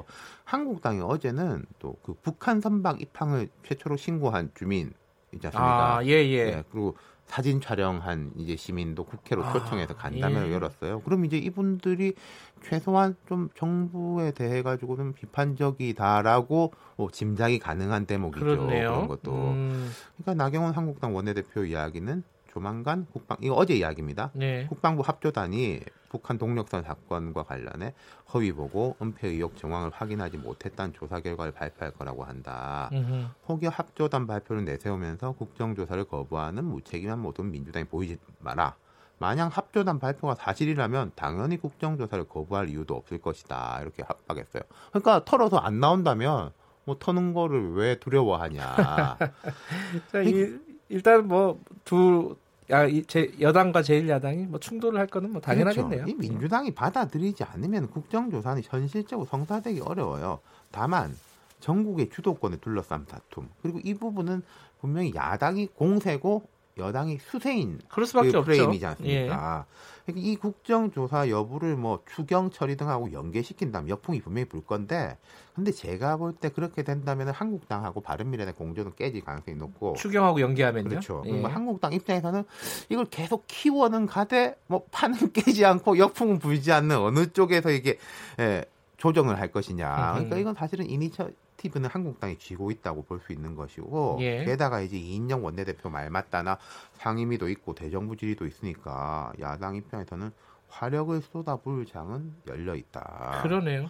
제가 이제 여러 번 우리 방송에서 그런 말씀 여러 번 했습니다. 네. 들어오라고 좀. 밖에서 싸우지 말고 안에서 싸우십시오. 그렇게 말했는데 정말 네. 안에서 이제 열심히 싸우는 것 같아요. 예. 근데 지금 이게 북한 어선 말고도 국정조사 요구하는 게 한국 당에 또 있어요. 예, 그러니까 초등학교 6학년 사회과 교과서 일부 내용이 지난 2017년 9월에 수정됐다. 근데 네. 이게 저자의 의사에 반해서 그 사람의 도장을 도용해서 찍어서 수정됐다 이런 네. 논란인데 이게 지금 수면 위로 떠오른 게 최근에 검찰이 이와 관련해 가지고 교육부 공무원을 불구속 기소했어요. 네. 한국당은 이제 이 사안에 대해서도 국정조사 요구서를 제출했는데 국정조사 요구서는요 재적 의원 4분의 1 이상이면 가능한 겁니다. 그러니까 한 70명, 73명 정도면 되는데 한국당 단독으로 충분히 요구 네. 자체는 가능해요. 다만 이 사안에 대해서 바른미래당 같이 하지 않았고 어쨌든 분명한 것은 한국당은 이제부터 뭐 각 종 제도적 장치를 총동원할 거예요. 국정조사, 뭐 특검 요구 같은 것도 이제 할 것이고. 네, 장이 섰네요, 그죠? 그렇죠. 인사청문회도 있잖아요, 또. 예, 다음 주 월요일 이제 윤석열 검찰총장 인사청문회가 있고 또 내달에 개각이 단행되면은 줄줄이 인사청문회가 있을 것이고. 네. 사실 본질적으로 볼 때 야당이 자기들이 하고 싶은 걸 관철시킬 수 있는 힘은 없는데 음. 뭘 못하게 할 수 있는 힘은 충분하다. 특히 한 3분의 1 의석 그렇죠. 이상 정도 되는. 그래서 못한 게 많잖아요, 실제로. 네. 예. 근데 이제 문제는 이제 설득력.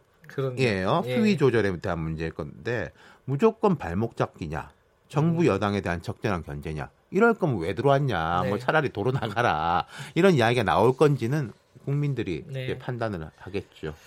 어, 그건 그렇고 정개특위 위원장은 누가 할 것 같습니까? 아, 아까 김종민 의원 말씀하셨지만은 네.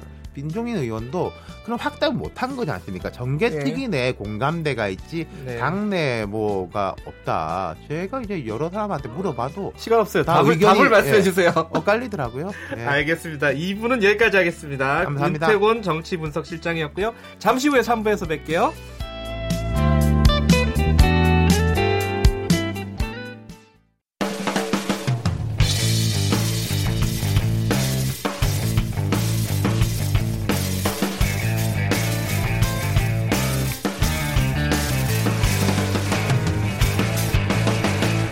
김경래의 최강 시사.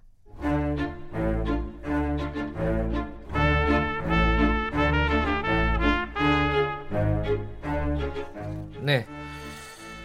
괴물 OST와 함께하는 그리고 괴물 평론가와 함께하는 자 수요일에는 영화 수포 스포일러 최강희 평론가 나와 계십니다. 안녕하세요. 네 반갑습니다. 네. 괴물 평론가는 아니고 괴물 같은 평론가 제가 잘못했습니다. 제가 괴물인가요? 아, 아, 영화에 대해서 괴물 같은 위력을 갖고 아, 계십니다. 별 말씀입니다. 아닙니다. 예. 오늘은 언론과 영화 예. 뭐 이런 주제를 갖고 오셨네요. 특별한 뭐 이유가 있습니까? 어, 어 이번 주에 뭘 하려고 뭘 할까 이렇게 예. 생각을 하다가 마침 어제 KBS 그 진실과 미래위원회가 예. 어, 징계 조치를 내렸잖아요. 예. 그래서 전 보도국장이 해고되셨죠? 해임, 예, 예, 해임 예. 통보를 했습니다. 해임하고 해고하고 다른 거예요? 해고가 넓은 의미일 거예요. 그러니까 이제 나가라는 얘기잖아요. 예, 어차피 나가라. 같은 나가라는 얘기 쫓아내는 거잖아요. 예. 예. 그리고 뭐 나머지 분들도 뭐 중징계를 많이 받으셨는데 예. 뭐 이른바 적폐청산 차원에서 네. 이루어진 내용이죠. 네. 언론이 뭐 잘 아시다시피 지난 뭐한 10여 년 동안 네. 많이 욕을 먹었죠. 어, 국민들한테. 네. 그래서 이제 이 언론의 문제를 다룬 그런 음. 영화들, 특히 그 미국에 그런 영화들이 꽤 많아요. 음흠. 왜냐하면 미국은 아시다시피 수정 헌법 제 1조가 언론과 표현의 자유잖아요. 예. 그래서 미국은 굉장히 그걸 중요하게 생각하거든요. 예. 언론의 자유라는 걸. 근데 미국이 뭐 잘 아시다시피 자유민주주의라고 하는 걸 대표하는 음, 네. 국가고 저기 광화문에서 그 태극기 아, 뿐만 아니라 성조기 들고 계신 분들이 미국을 아주 좋아하시는데 그, 그 미국이 그 성조기 들고 계신 분들이 옹호하는 네. 그 정치 세력이 어, 자유민주주의의 그 근간인 언론의 자유를 얼마나 침해했는지에 대해서 좀 생각을 해보셨으면 좋겠어요. 그렇게 자유민주주의라는 게 언론의 자유를 빼면은 예. 성립이 안 되는 건데 예. 에, 오히려 그 자유민주주의를 수호한다는 세력이 지난 몇 년 동안 얼마나 네. 언론을 억압하고 핍박했는지에 대해서 좀 아셨으면 좋겠다는 생각이 들어서 몇 편의 그 미국에서의 그 언론 자유의 네. 가치를 어, 강조하는 몇 편의 영화들을 한번 오늘 소개해 드릴까 합니다. 알겠습니다. 자, KBS 얘기는 뭐 제가 사실 KBS를 다니지 않았습니까 이 시기에? 아 그러셨어요? 예, 예, 저 KBS 예. 기자였잖아요. 예. 이때 이제 이 보도국장 해임된 보도국장 등등등이 예. 블랙리스트, 화이트리스트 일명 네. 그런 것들 내부에서 만들어서 인사권을 좀 좌지우지하고 뭐 이랬던 혐의거든요. 네. 어쨌든 해임이 한 명이 됐는데 이거는 사실 1차 징계고요. 2차가 남아 있죠 아직 예, 네. 절차가 남아 있어서 그건 좀 지켜봐야 될 것 같고요. 예. 일단 오늘 갖고 오신 영화 중에 어, 첫 번째 영화는 어떤 거죠? 어, 시간 순서대로 말씀드릴게요. 지난 2005년에 나왔던 영화인데요. 굿나잇 앤 굿럭. 굿나잇 앤 굿럭. 예. 예. 잘 자요. 뭐 행운을 빌어요. 뭐 이런 음. 뜻이겠죠. 네. 이, 이거 이 영화가 그 조지 클루니라는 배우가 연출했어요. 예, 그렇더라고요. 예. 상도 많이 받고. 네. 예. 그 훌륭한 배우는 또 훌륭한 감독이기도 하죠. 아. 그래서 이제 조지 클루니가 연출하고 또 영화 속에서 어, 또 주연도 맡았습니다. 음. 근데 이 영화는 1950년대 미국의 지상파 TV죠. CBS에서 네. 만드는 시사 프로그램이 있었어요. See It Now. 네. 그뭐 지금을 봅시다. 네. 뭐 이런 거겠죠. 이 시사 프로그램에 대한 어, 에피소드를 다룬 영화입니다. 음흠. 근데 이 당시 1950년대 미국은 어, 메카시즘이라는 게 광풍이 불었잖아요. 네. 이른바 빨갱이 사냥. 예. 네, 그래서 이제 미국 사회에 많은 공산주의자들이 있고 네. 그들이 에, 뭐 곳곳에 숨어 있다라고 하는 이제 주지 메카시 의원의 네. 그러니까 폭로 아닌 폭로죠. 우리 사회 가서는 박홍 신부 예전에 예, 그죠? 맞습니다. 뭐 주사파들이 곳곳에 숨어 있다 예. 비슷한 거죠. 일종의 이제 색깔론, 예. 전형적인 색깔론인데 당시 그 미국 사회가 이거에 의해서 굉장히 많이 혼란을 겪었어요. 예. 실제로 많은 사람들이 또 언론이나 영화계 혹은 예술계에도서도 많이 쫓겨나고 예, 체포되고 투옥되고 예. 예, 그랬습니다. 그래서 어, 이런 상황에서 정말 겁이 나가지고 아무도 대항을 못 하고 있을 때 네. 이제 이 CBS 기자 출신 앵커인 에드워드 모로와 전설적인 앵커죠, 사실. 예. 예. 그다음에 이 See It Now의 프로듀서인 프레드 프렌들리라는 두 사람이 그게 조지 클루니가 예, 맞습니다. PD 역할을 했죠. 예. 매카시에 대해서 정면으로 반, 반격을 가합니다. 음흠. 이 프로그램을 통해서. 네. 그래서 어, 조목조목 비판을 하고 조목조목 반박을 하는 그런 그래서 이제 매카시하고 나중에는 이제 프로그램을 통해서 막 토론도 하고 음흠. 그러면서 예, 소위 미국 사회의 그 이, 이 반공산주의 그 광풍, 네. 이데올로기를 통해서 그 반대자들을 공격하는 그런 어떤 야만성을 이제 비판하면서 그걸 극복해 나가는 과정을 보여주는 거죠. 이게 바로 언론이 해야 될 일이거든요.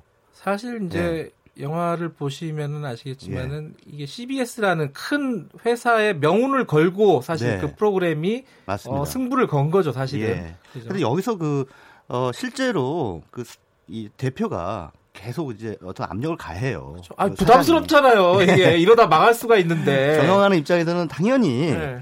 아, 너는 이러다가 큰일 난다. 어. 이러면서 이제 뭐 이 제작진에게 압력을 가하는데 굴하지 않죠. 음. 굴하지 않으면서 여기서 만약에 굴하게 된다면 우리는 이 미국의 수정헌법 제1조의 정신을 우리 스스로 포기하게 되는 것이다. 네. 에드워드 모로가 아주 유명한 말을 하죠.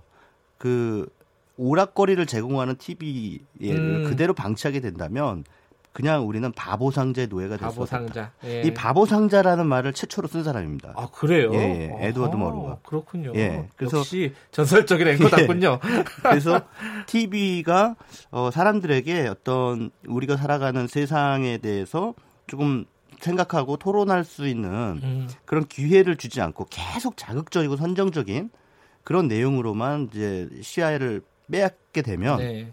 어, 사람들이 바보가 된다는 얘기죠. 네. 그런 경고를 하고 있는 어, 영화라는 점에서 이 Good Night and Good Luck은 지금의 방송 언론에 음. 대해 어, 우리가 또 한번 어, 자성할 수 있는 계기를 주는 영화다 이렇게 생각이 됩니다. 네, 전 저도 이 영화를 예전에 봤는데 네. 기억나는 게 흑백 영화였다라는 거. 네, 흑백 영화. 그리고 네. 방송하면서 앵커가 담배를 핀다는 거. 그런 건 그게 어, 정말 놀라웠어요. 이제 예전에 뭐 저도 어렸을 때는 뭐 버스 네. 안에서도 어르신들 담배 피우고 그랬어요. 네. 근데 이제 지금 시각으로 보면은 좀 새롭죠. 그리고 네. 이제 진행 방식이 되게 참신한 게 PD가 그 지금 여기 스튜디오에는 그 밖에 계시잖아요. 스튜디오 네. 밖에서 진행을 하시는데 네. 영화에서 보면은 그 진행자 에드워드 모로 그 무릎 밑에 쭈그리고 앉아 있습니다. 아 그래요? 예. 어... 이렇게 쭈그리고 앉아서 피디코를 거기서 줘요. 아 피디님 잠깐만 들어와 보실래요? 그 화면에 나오면 안 되니까 테이블 밑에 숨어 있어요. 아 그렇군요. 테이블 밑에 숨어서 기억이 안 나네. 어 요거 예. 이런 식으로 얘기해, 저런 식으로 얘기하면서 예. 계속 피디코를 합니다. 그런 모습들이 되게 재밌더라고요. 자, 그럼 한번 시간 되시면 보시고요. 그 다음 영화는 어떤 거죠? 비슷한 어. 맥락이죠, 이제. 예. 나온 영화가. 비슷한 맥락이고요. 예. 아, 영화도 그러니까 Good Night and Good Luck이라는 작품도 실화 그리고 실존 인물을 다룬 영화잖아요. 예. 스포트라이트라는 작품인데 2015년에 나온 아카데미 작품상 수상작입니다. 네. 어, 이 영화도 실화에 근거해서 만들어졌어요. 특종 기자들의 예. 얘기죠, 사실은. 예, 예, 맞습니다. 지금 이 스포트라이트의 포스터를 그 우리 그 김경래 기자가 속해 있는 뉴스타파에서 만든 영화 공범자들. 예, 예. 거기에서 예. 그 패러디 패러디를 했더라고요. 뺏긴 거라고 볼 수도 있지 않을까요? 사실상 사실상 표절입니다. 예. 네, 어찌됐든 그이 유명한 장면이죠. 예. 예. 그 스포트라이트가 이제 보스턴 글로브의 탐사 보도 팀이에요. 예. 그 탐사 보도를 하는데 그 어, 보스턴 지역의 그 성직자들, 네. 그러니까 천주교 성직자들이 아동 성추행을 하고 있다라는 제보를 받고 음흠. 거기에 대해서 취재를 하게 되는데 엄청난 스캔들이죠. 예. 네. 근데 사실은 한 건 정도만 어 우리가 입증을 해도 네. 대단한 특종이잖아요. 네. 그런데 여기 이제 어 다른 뉴욕 타임즈인가 어디에서 이제 새로운 보, 편집국장이 오거든요. 네. 그 편집국장이 지시를 내립니다. 근데 그 지시가 정말 기가 막혀요. 그게 뭐냐면 한두 건의 사례만 가지고 나가면 이거는 그냥 센세이션인데 네. 이게 구조적 문제라는 걸 밝혀내라. 음흠. 그래서 더 더 깊게 들어가라는 얘기죠. 예.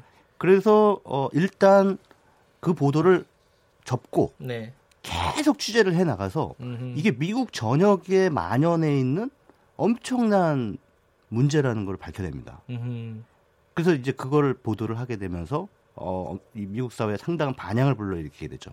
필리처상도 받고요. 예. 네. 그래서 사실은 언론 보도라고 하는 거, 탐사 보도라고 하는 거가 과연 어떤 목적을 가지고 네. 어, 이루어져야 되는가라고 하는 거에 대해서 굉장히 시사 적인 그런 얘기를 네. 하고 있어서 저는 그 소위 기자라는 직업을 가진 분들한테는 이 영화 봤냐고 물어봐요. 예. 안 봤다 그러면 기자로 치지를 않습니다. 저 봤습니다. 예, 기자식 깜짝 깜짝 놀라서. 이게 사실 이제 탐사보도 저 뉴스타파가 탐사보도 매체잖아요. 네네. 다 같이 봤어요. 아, 다 예. 같이 예. 봤는데 굉장히 전형적이더라고 취재하는 모습이. 네네. 이게 책 몇 권 갖다 놓고 이름 하나 하나 수백 개, 수천 네. 개 이름 하나 줄쳐가면서 네. 한 명씩 한 명씩 확인하는 그 굉장히 그 진화한 작업 있잖아요. 네.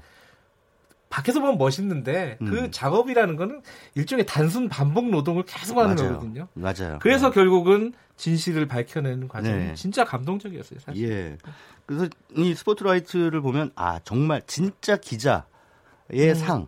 아 이런 기자들이 한국에도 참 많아지면 얼마나 좋을까. 네. 아 이런 생각을 하게 되면서 아, 너무 많으면은 밥으로 먹고 살기 힘들어요. 자 시간이 없어서 그 다음 영화로 넘어가야겠습니다. 네. 그 최근작이고 스티븐 스필버그 뭐, 거장 감독이죠. 예. 스티븐 스필버그가 연출한 The Post라는 영화입니다. 예. 어, 2017년에 나온 작품인데요. 포스트는 워싱턴 포스트를 얘기하는 거죠? 워싱턴 예. 포스트인데 제가 왜 스티븐 스필버그 감독이 어, 미국에는 대표적인 두 매체가 있잖아요. 그 뉴욕 타임스하고 워싱턴 포스트. 예. 조금 제가 알기로는 뉴욕 타임스가 약간 진보적이고 네. 워싱턴 포스트는 그거 비하면 살짝 보수적이다. 이렇게 알고 있는데 맞나요? 논조 차이는 그렇게 크진 않은 것 같아요. 예. 지금은. 아, 예, 예전에는 잘 모르겠지만. 예, 예. 예. 아무튼 그 예, 워싱턴 포스트가 이 영화에 따르면 1960년대, 70년대까지만 해도 그냥 지역지였어요. 그랬죠. local, local 예. paper. 예. 그리고 뉴욕 타임즈는 전국지였고. 예. 근데 이제 영화의 설정이 뭐냐면 이것도 실화인데 뉴욕 타임즈가 엄청난 특종을 하죠. 예, 펜타곤 페이퍼스. 예, 예, 펜타곤 페이퍼. 그러니까는 그 베트남 전쟁을 미국이 미국 정부가 이미 기획을 했다. 네. 어, 뭐 아주 오래 전부터. 굉장한 폭로였죠, 사실. 예, CIA 예, 예. 문건을 가지고. 네. 네. 그러니까 무슨 뭐, 뭐 어떻게 돼 가지고 뭐 무슨 우발적으로 일어난 전쟁이 아니고 예. 미국이 아예 전쟁하려고 어, 기획을 한 거다. 예. 이제 이런 폭로를 하게 되면서 이게 소위 말하는 미국의 그 반전 운동에 어떤 그 불을 당기지 않습니까? 예.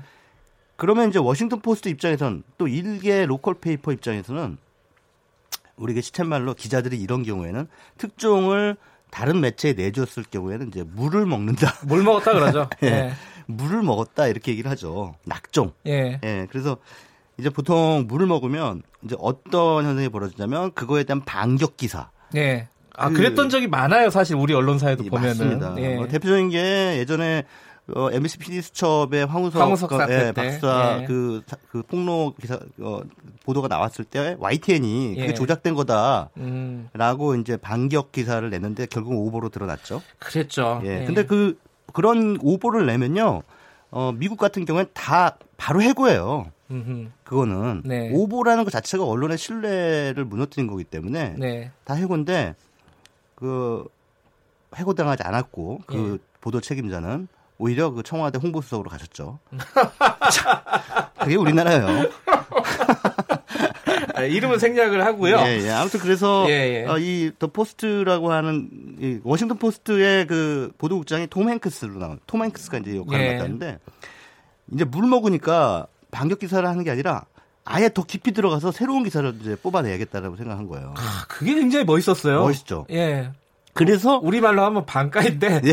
아니 그 속된 말로 하면 일본어인데 예. 기자들이 이제 쓰는 예. 그 일본 예. 속어죠. 근데 이 톰 행크스가 이제 이끄는 취재팀이 뉴욕 타임스가 어 100점짜리 특종을 냈다면 이 톰 행크스가 이끄는 취재팀은 1000점짜리 특종을 만든 거예요. 예. 어마어마한 특종을 만든 거죠. 예. 근데 이제 이 영화의 기둥 플롯 줄거리 이제 갈등은 뭐냐면 바로 사주인 메릴 스트립과 예. 편집국장인 톰 행크스 간의 갈등입니다. 네. 사주로서는 이 보도를 냈을 때 너무 위험한 거예요. 음. 바로 그 정권의 핵심을 건드리는 음. 게다가 이제 사주는 또 그 정치가 주요 그 요인들하고 이제 많이 친한 상황이었기 때문에 메릴 스트립 입장에서는 이게 위험하다고 아 주저하는 거죠. 계속 이 예. 보도를 내면 안 된다. 근데 이 시대의 특종을 톰 행크스가 포기하겠습니까? 음. 편집국장이 내야 된다. 그런데 네. 중요한 거는 사주가 승인을 하지 않으면 낼 수가 없다는 거예요. 네. 그래서 인쇄 들어가기 바로 직전까지 계속 사주한테 어 이거를 내게 해달라라고 요구를 하고 결국 알겠습니다. 메일 스트립이 언론이 해야 될 일은 바로 그것이다라고 음. 결정을 내리죠. 그러니까 미국의 언론, 미국의 민주주의가 승리하는 드라마들이죠. 사실은 네. 세계 드라마가 시간이 많지가 않네요. 이게 아, 1분밖에 안 남았는데 네. 이 중에서 가장 여러분들께 청취자 여러분들께 추천해 주시고 싶은 영화는 어떤 겁니까? 뭐 세 편 다 보시면 네. 좋을 것 같은데 네. 그 저는 가장 최근작인 그 스티븐 스필버그 감독의 더, 더 포스트를 포스트. 좀 추천을 해드리고 싶어요. 이거는 네. 언론에 대한 얘기이기도 하고요. 네. 메릴 스트립이라고 하는 여성 사주의 성장 드라마이기도 합니다. 네. 그러니까 남자 어, 중심 사회에서 여성이 홀로서기 하는 그런 드라마도 알겠습니다. 같이 들어가 있습니다. 뒤에가 인터뷰가 예정돼서 빨리 끝내라고 난립니다. 자 여기까지 하겠습니다. 저는 사실 영화 보고 기자 되려고 했는데 네. 그거는 다음에 제가 말씀드리도록 하겠습니다. 알겠습니다. 자 최강희 영화 평론가였습니다. 고맙습니다. 네 감사합니다.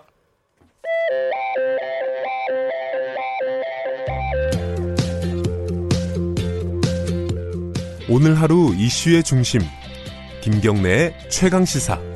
네, 일본 정부가 어, 반도체 그리고 디스플레이 핵심 소재들에 대한 한국 수출 규제를 강화하겠다는 발표가 있었습니다. 어, 그 이후에 여러 가지 논란들이 벌어지고 있고 상황이 어, 생각보다 심각하다는 보도들이 많이 이어지고 있습니다. 앞으로 전망도 복잡하고요. 일본 전문가시죠. LG경제연구원 이지평 수석연구위원 연결돼 있습니다. 안녕하세요. 안녕하십니까. 네. 어제 그 아베 총리 요미우리 신문 인터뷰 보면은 뭐 강제징용 판결에 대해서 직접적으로 언급한 건 아니지만 보복이라는 걸 사실상 인정을 한 셈이죠.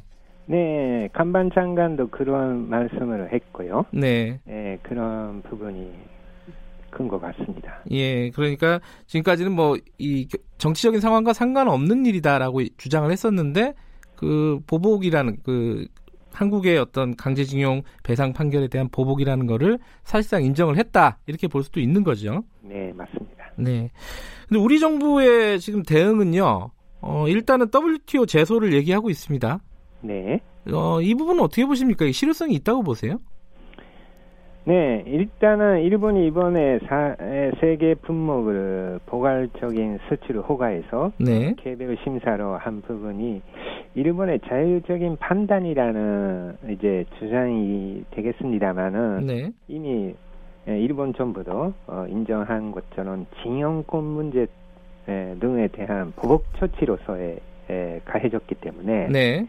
이것은 자유무차별 건정 네. 이러한 WTO가 지향하는 이념하고 이부에되는 소지가 있습니다. 음흠. 그렇게 보면은 WTO는 개별 국가에 이런 네. 보복은 금지하고 있다라는 네. 측면에서 보면은 뭐 여러 가지 논란의 소지는 있습니다만은 네. WTO 제소를 할 수도 있고 예. 다만 문제는 이것이 이제 시간이 아하, 되는 예. 부분이 있어서 네. 판결이 나올 때까지는 기간이 있기 때문에 네. 그 사이에 어, 한국의 반도체라든지 에, 디스플레이에 에, 생산과 수출이 차질을 빚게 되면 한국 경제가 음. 좀 어려워질 수가 있는 그런 네. 부분이 있습니다. 물론 뭐 일본 그 아베 총리는 그렇게 얘기했죠. WTO 규칙에 맞다 이게 네. 이렇게 얘기를 했고 이게 원래 뭐 이제 뭐 불이익을 주는 게 아니라 요번 대책 그 뭐야 조치가요. 한국에 불이익을 주는 게 아니라 지금까지 줬던 혜택을 없애는 부분이다. 뭐 이런 논리도 성립이 되는 것 같기도 하고 이런 부분은 어떻게 보십니까? 네. 에, 사실상 개별적인 신사 품목에서 어 이제 전환됐다라는 부분의 이유라고 할까 네. 그런 부분이 클리어하지 않기 때문에 네. 혜택을 이제 일본 정부가 자의적으로 이렇게 할 수는 있지만은 네. 그 부분이 이제 보복이라든지 뭐 정치적인 의도를 가지고 있다면은 네. 그 주변 상황을 비춰봤을 때 이 부분은 이제 자유 무차별 공정의 원칙에 위배될 소지가 있다라는 주장은 가능할 것 같습니다. 특히 일본 정부가 8월 1일에 네. 예정 할 수도 있다고 나오고 있는 화이트 리스트에서 한국 정부를 예. 어, 한국을 빼는 문제에 관해서는 지금 27개국 정도가 그러한 심사가 없이 예, 포괄적으로 이제 허가가 나오고 있는데 그런 리스트에서 뺀 나라가 지금까지 없기 때문에 네. 그러한 부분의 이유라든지 그런 부분도 따지게 되면은 어, 아베 수상의 논리가 네. 에, 맞지 않을 수도 어, 있다고 할 수도 있습니다. 자 그러면요 우리 기업들의 피해라든지 이런 부분은 어느 정도일까 이게 이제 어, 한국 국민들은 제일 걱정일 겁니다. 이 부분은 어떻게 예상을 하십니까? 이번 처치가 확산되게 되면은 네. 뭐 반도체라든지 디스플레이 생산과 수출이 네. 좀 어려움을 겪게 될 수가 있기 때문에 네. 에, OLED나 디스플레이나 반도체는 어, 에 생산하는데 네. 이번 제품이 필수적인 부분도 있기 때문에 네. 수출을 허가하는 기간이 길어지거나 아니면 수출을 차단한다. 이런 상황으로 강하게 네. 이번 조치를 어, 운영하게 될 경우에는 실제로 어, 생산 차질이 발생하고 어, 우리나라 수출의 20%가 반도체고 어, 수출이 GDP에 차지하는 비율이 한 30% 정도이기 때문에 네. 어, 만약 제약의 경우에는 이제 반도체 수출이 못한다 이렇게 되면은 이제 성장세가 어, 수명 아래로 어, 내려갈 수도 있는 그런 네. 위험이 있습니다. 어, 그 지금 반도체 생산이요. 우리 기업들 같은 경우는 몇 달이나 버틸 수 있습니까? 지금 재고나 이런 걸로 보면요. 이제 반도체 생산에 필요한 재료가 여러 가지 있습니다만 네. 이번에 그 규제 대상이 된 가스의 네. 경우에는 어 이제 오랫동안 보관이 어렵기 때문에 네네. 에, 그 재고가 제품 재고하고 이제 이러한 부품 소재 재고가 있습니다만은 네. 한 3개월 이상이 되면은. 생산에 차질을 발생할 수가 있고 네. 물론 그러한 에칭 가스는 중국에서도 요즘은 많이 수입을 하고 있어서 네. 어, 어느 정도 대체도 가능한 부분도 있습니다만은 예. 단기적으로 모든 재료나 음. 부품으로 어, 대체하기는 좀 어려움이 있다고 할 수가 있습니다. 네. 저 걱정이요. 지금 이제 일부 품목에 대해서 반도체 디스플레이 일부 핵심 품목에 대해서 지금 수출 규제를 한 건데 네. 이게요 다른 부품에 대해서 혹은 뭐 이 경제적인 영역이 아니라 뭐 비자라든지 다른 영역에 대해서까지 이런 제재 조치라든가 이런 게 확대될 가능성이 있느냐 이게 또 걱정입니다. 이거 어떻게 보세요? 어, 일단은 일본 정부가 8월 1일 경에 예. 화이트 리스트에서 빼게 되면은 네. 어, 거의 제조업의 모든 어, 첨단 어, 제품이 포함되기 때문에 네. 일본의 부품 소재라는 게 한국 제품의 품질을 네. 향상시키거나 아주 소량으로 활용하지만은 기술력을 높이는 데 중요하기 때문에 네. 우리 제조업 전반에서 자동차나 절간, 기계류를 포함해서 어, 경쟁력이 떨어뜨리는 요인이 되고 어, 그러한 우려가 있고 또한 이미 이야기되고 있는 어, 자민단 내부에서는 네. 금융 규제 에, 그러니까 일본이 세계 최대 순채권 극이기 때문에 네. 한국에 대한 금융 체제 음. 이야기도 좀 나와 있고 네. 비자의 경우에는 에, 이제 연장 기간을 네. 줄이자라는 이야기도 나와 있고 아직 어느 정도로 네. 정치가 될 것인지는 더 두고 봐야 되는 상황이라고 할 수가 있습니다. 어제 니온게이자이 신문이 사설에서요. 네. 어, 아베 정부의 이런 보복 조치를 자제해라. 아베 정부는 네. 이런 취지의 사설을 썼습니다. 네. 일본 언론들의 분위기가 어, 전적으로 뭐 아베 총리의 지금 조치를 환영하는 분위기는 아닌 것 같아요. 네, 네. 뭐 일본 기업들도 손해를 본다 이런 어떤 기사들도 나오고 있고요. 일본 언론들의 분위기는 왜 이렇습니까 이게? 네, 에, 한국의 반도체라든지 디스플레이는 글로벌 제품이기 때문에 네. 에, 수출이 차질을 빚게 되면은 이제 전 세계 스마트폰이라든지 네. 아니면 구글이나 어, 아마존이 하고 있는 클라우드 컴퓨팅 에, 데이터 센터 이런 것들이 차질을 빚게 되는 네. 것도 있고 근데 세계 경제 전체가 아, 경기의 악화 요인이 될 수가 있고 네. 또한 LG의 경우에는 OLED를 생산하고 그것을 이제 일본 전자기업에게 수출을 하고 일본 전자기업들이 OLED TV를 생산하고 있는데 그것이 이제 일본 내에서 시장이 크게 성장하고 있거든요. 일본이 OLED TV로 시대로 넘어가고 있는데 네. 에, 그런 일본 기업 입장에서는 한국에 디스플레이가 오지 않으면은 어, 사업 기회를 상실하는. 음흠. 다만 음, OLED, LG 디스플레이의 경우에는 이번에 규제 품목에 된 폴리이미드는 예. 이제 사용하지 않는 공법으로 좀 나가고 있어서 어, 영향은 적습니다만 앞으로 그러한 품, 품목이 확대되면은 예, 경계하는 입장이라고 할 수가 있습니다.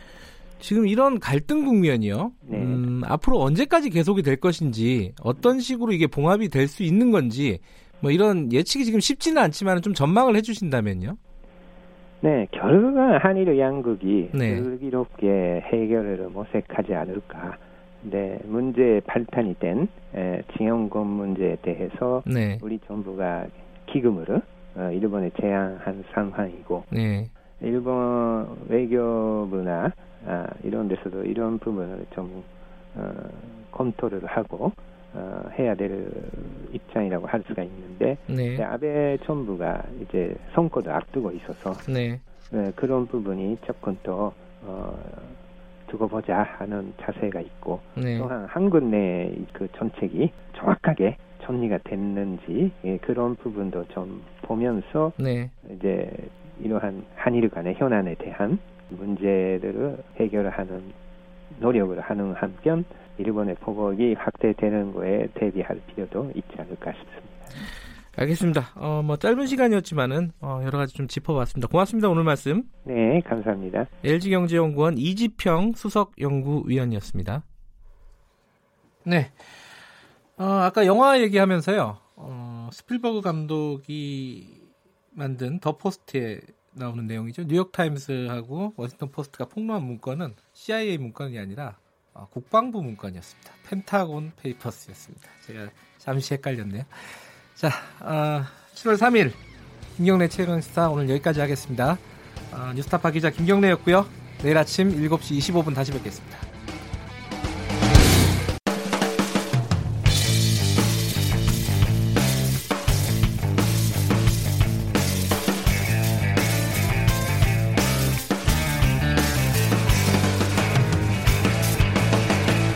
김경래의 최강 시사.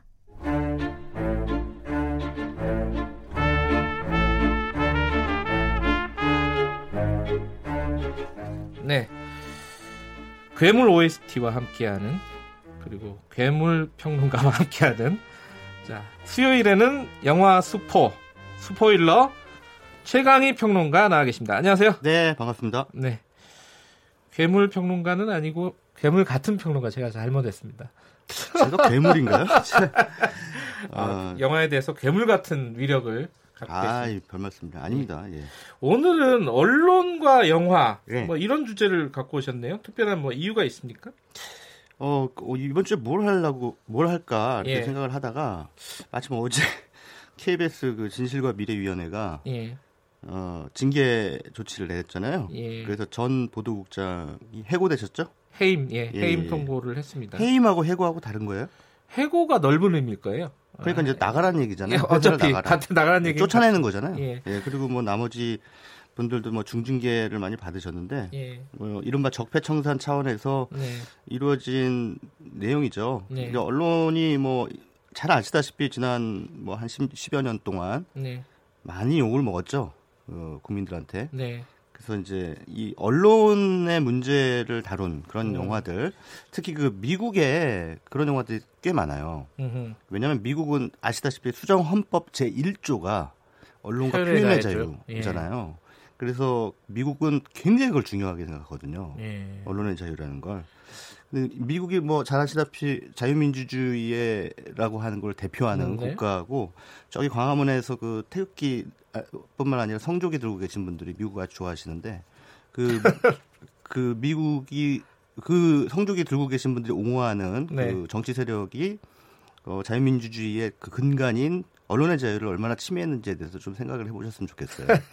그렇게 자유민주주의라는 게 언론의 자유를 빼면은 예. 성립이 안 되는 건데 에, 오히려 그 자유민주주의를 수호한다는 세력이 지난 몇 년 동안 얼마나 음. 언론을 억압하고 핍박했는지에 대해서 좀 아셨으면 좋겠다는 생각이 들어서 몇 편의 그 미국에서의 그 언론 자유의 네. 가치를 어, 강조하는 몇 편의 영화들을 한번 오늘 소개해드릴까 합니다. 알겠습니다. 저, KBS 얘기는 뭐 제가 사실 KBS를 다니지 않았습니까 이 시기에? 아 그러셨어요? 예, 예 저 KBS 예. 기자였잖아요. 예. 이때 이제 이 보도국장 해임된 보도국장 등등등이 예. 블랙리스트, 화이트리스트 일명 네. 그런 것들 내부에서 만들어서 인사권을 좀 좌지우지하고 뭐 이랬던 혐의거든요. 네. 어쨌든 해임이 한 명이 됐는데 이거는 사실 1차 징계고요. 2차가 남아 있죠 아직 예, 네. 절차가 남아 있어서 그건 좀 지켜봐야 될 것 같고요. 예. 일단 오늘 갖고 오신 영화 중에 어, 첫 번째 영화는 어떤 거죠? 어, 시간 순서대로 말씀드릴게요. 지난 2005년에 나왔던 영화인데요. 굿나잇 앤 굿럭. 굿나잇 앤 굿럭. 예. 예. 잘 자요. 뭐 행운을 빌어요. 뭐 이런 음. 뜻이겠죠. 네. 이, 이거 이 영화가 그 조지 클루니라는 배우가 연출했어요. 예, 그렇더라고요. 예. 상도 많이 받고. 네. 예. 그 훌륭한 배우는 또 훌륭한 감독이기도 하죠. 아. 그래서 이제 조지 클루니가 연출하고 또 영화 속에서 어, 또 주연도 맡았습니다. 음. 근데 이 영화는 1950년대 미국의 지상파 TV죠. CBS에서 네. 만드는 시사 프로그램이 있었어요. See It Now. 네. 그뭐 지금을 봅시다. 네. 뭐 이런 거겠죠. 이 시사 프로그램에 대한 어, 에피소드를 다룬 영화입니다. 음흠. 근데 이 당시 1950년대 미국은 어, 메카시즘이라는 게 광풍이 불었잖아요. 네. 이른바 빨갱이 사냥. 예. 네, 그래서 이제 미국 사회에 많은 공산주의자들이 있고 네. 그들이 에, 뭐 곳곳에 숨어 있다라고 하는 이제 주지 메카시 의원의 네.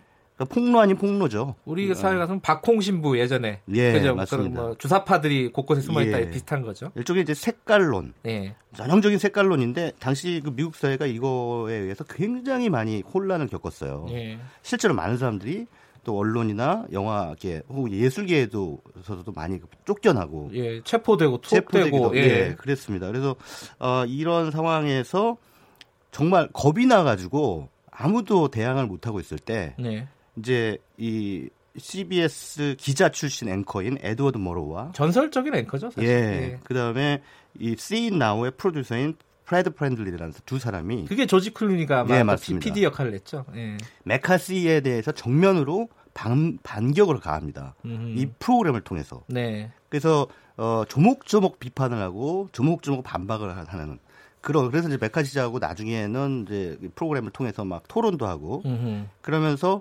예, 소위 미국 사회의 그이 반공산주의 그 광풍, 네. 이데올로기를 통해서 그 반대자들을 공격하는 그런 어떤 야만성을 이제 비판하면서 그걸 극복해 나가는 과정을 보여주는 거죠. 이게 바로 언론이 해야 될 일이거든요. 사실 이제 네. 영화를 보시면은 아시겠지만은 예. 이게 CBS라는 큰 회사의 명운을 걸고 사실 네. 그 프로그램이 어, 승부를 건 거죠, 사실은. 예. 그래서 여기서 그 어, 실제로 그 이 대표가 계속 이제 어떤 압력을 가해요. 그렇죠. 아, 그 부담스럽잖아요. 이게 네. 이러다 망할 수가 있는데. 경영하는 입장에서는 당연히 네. 아, 너는 이러다가 큰일 난다. 어. 이러면서 이제 뭐 이 제작진에게 압력을 가하는데 굴하지 않죠. 네, 굴하지 않으면서 여기서 만약에 굴하게 된다면 에, 우리는 이 미국의 수정헌법 제1조의 정신을 우리 스스로 포기하게 되는 것이다. 네. 에드워드 모로가 아주 유명한 말을 하죠. 그 오락거리를 제공하는 TV에 음. 그대로 방치하게 된다면 그냥 우리는 바보 상자의 노예가 될 수 없다. 예. 이 바보 상자라는 말을 최초로 쓴 사람입니다. 아 그래요? 예, 예. 에드워드 머루가. 그렇군요. 예, 그래서 역시 전설적인 앵커답군요. 예. 그래서 TV가 어, 사람들에게 어떤 우리가 살아가는 세상에 대해서 조금 생각하고 토론할 수 있는 음. 그런 기회를 주지 않고 계속 자극적이고 선정적인 그런 내용으로만 이제 시야를 빼앗게 되면 네. 어, 사람들이 바보가 된다는 얘기죠. 네. 그런 경고를 하고 있는 어, 영화라는 점에서 이 Good Night and Good Luck은 지금의 방송 언론에 음. 대해 어, 우리가 또 한번 어, 자성할 수 있는 계기를 주는 영화다 이렇게 생각이 됩니다. 근데 전 저도 이 영화를 예전에 봤는데 네. 기억나는 게 흑백 영화였다라는 거. 네, 흑백 영화입니다. 그리고 네. 방송하면서 앵커가 담배를 핀다는 거. 그런 건 그게 어, 정말 놀라웠어요. 저, 예전에 뭐 저도 어렸을 때는 뭐 버스 네. 안에서도 어르신들 담배 피우고 그랬어요. 네. 근데 이제 지금 시각으로 보면은 좀 새롭죠. 그리고 네. 이제 진행 방식이 되게 참신한 게 PD가 그 지금 여기 스튜디오에는 그 밖에 계시잖아요. 스튜디오 네. 밖에서 진행을 하시는데 네. 영화에서 보면은 그 진행자 에드워드 머로 그 무릎 밑에 쭈그리고 앉아 있습니다. 아 그래요? 예. 어... 이렇게 쭈그리고 앉아서 피디코를 거기서 줘요. 아 피디님 잠깐만 들어와 보실래요? 그 화면에 나오면 안 되니까 테이블 밑에 숨어 있어요. 아 그렇군요. 테이블 밑에 숨어서 기억이 안 나네. 어 요거 예. 이런 식으로 얘기해, 저런 식으로 얘기하면서 예. 계속 PD 콜을 합니다. 그런 모습들이 되게 재밌더라고요.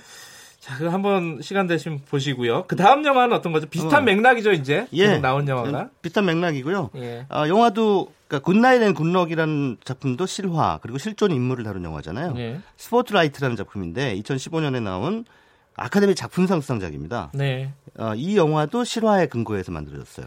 특종 기자들의 예. 얘기죠, 사실은. 예, 예, 맞습니다. 지금 이 스포트라이트의 포스터를 그 우리 그 김경래 기자가 속해 있는 뉴스타파에서 만든 영화 공범자들. 예, 예. 거기에서 예. 그 패러디 패러디를 했더라고요. 뺏긴 거라고 볼 수도 있지 않을까요? 사실상 사실상 표절입니다. 예. 어찌됐든 그이 유명한 장면이죠. 예. 예. 그 스포트라이트가 이제 보스턴 글로브의 탐사 보도 팀이에요. 예. 그 탐사 보도를 하는데 그 어, 보스턴 지역의 그 성직자들, 네. 그러니까 천주교 성직자들이 아동 성추행을 하고 있다라는 제보를 받고 음흠. 거기에 대해서 취재를 하게 되는데 엄청난 스캔들이죠. 예. 네. 근데 사실은 한 건 정도만 어 우리가 입증을 해도 네. 대단한 특종이잖아요. 네. 그런데 여기 이제 어 다른 뉴욕 타임즈인가 어디에서 이제 새로운 보, 편집국장이 오거든요. 네. 그 편집국장이 지시를 내립니다. 근데 그 지시가 정말 기가 막혀요. 그게 뭐냐면 한두 건의 사례만 가지고 나가면 이거는 그냥 센세이션인데 네. 이게 구조적 문제라는 걸 밝혀내라. 음흠. 그래서 더 더 깊게 들어가라는 얘기죠. 네. 그래서 어 일단 그 보도를 접고 네. 계속 취재를 해 나가서 이게 미국 전역에 만연해 있는 엄청난 문제라는 걸 밝혀냅니다. 음흠. 그래서 이제 그거를 보도를 하게 되면서 어, 이 미국 사회에 상당한 반향을 불러일으키게 되죠. 필리처상도 받고요. 예. 네. 그래서 사실은 언론 보도라고 하는 거, 탐사 보도라고 하는 거가 과연 어떤 목적을 가지고 네. 어, 이루어져야 되는가라고 하는 거에 대해서 굉장히 시사 적인 그런 얘기를 네. 하고 있어서 저는 그 소위 기자라는 직업을 가진 분들한테는 이 영화 봤냐고 물어봐요. 예. 안 봤다 그러면 기자로 치질 않습니다. 저 봤습니다. 예, 기자 깜짝 깜짝 놀라서. 이게 사실 이제 탐사보도 저 뉴스타파가 탐사보도 매체잖아요. 네네. 다 같이 봤어요. 아, 다 예. 같이 예. 봤는데 굉장히 전형적이더라고 취재하는 모습이. 네네. 이게 책 몇 권 갖다 놓고 이름 하나하나 수백 개, 수천 네. 개 이름 하나 줄쳐가면서 네. 한 명씩 한 명씩 확인하는 그 굉장히 그 진화한 작업 있잖아요. 네. 밖에서 보면 멋있는데 그 음. 그 작업이라는 거는 일종의 단순 반복 노동을 계속 하는 맞아요. 거거든요. 맞아요. 그래서 네. 결국은 진실을 밝혀내는 과정이 네. 진짜 감동적이었어요, 사실. 예. 그래서 이 스포트라이트를 보면 아 정말 진짜 기자의 음. 상. 아 이런 기자들이 한국에도 참 많아지면 얼마나 좋을까. 네. 아 이런 생각을 하게 되면서 아, 너무 많으면은 밥으로 먹고 살기 힘들어요. 자 시간이 없어서 그 다음 영화로 넘어가야겠습니다. 네. 그 최근작이고 스티븐 스필버그 뭐 거장 감독이죠. 예. 스티븐 스필버그가 연출한 The Post라는 영화입니다. 예. 어, 2017년에 나온 작품인데요. 포스트는 워싱턴 포스트를 맞습니다. 얘기하는 거죠? 워싱턴 네. 포스트인데 제가 왜 스티븐 스필버그 감독이 어, 미국에는 대표적인 두 매체가 있잖아요. 그 뉴욕 타임스하고 워싱턴 포스트. 예. 조금 제가 알기로는 뉴욕 타임스가 약간 진보적이고 네. 워싱턴 포스트는 그거 비하면 살짝 보수적이다. 이렇게 알고 있는데 맞나요? 논조 차이는 그렇게 크진 않은 것 같아요. 예. 지금은. 아, 예, 예전에는 잘 모르겠지만. 예, 예. 아무튼 그 예, 워싱턴 포스트가 이 영화에 따르면 1960년대, 70년대까지만 해도 그냥 지역지였어요. 그랬죠. local, local 예. paper. 예. 그리고 뉴욕 타임즈는 전국지였고. 예.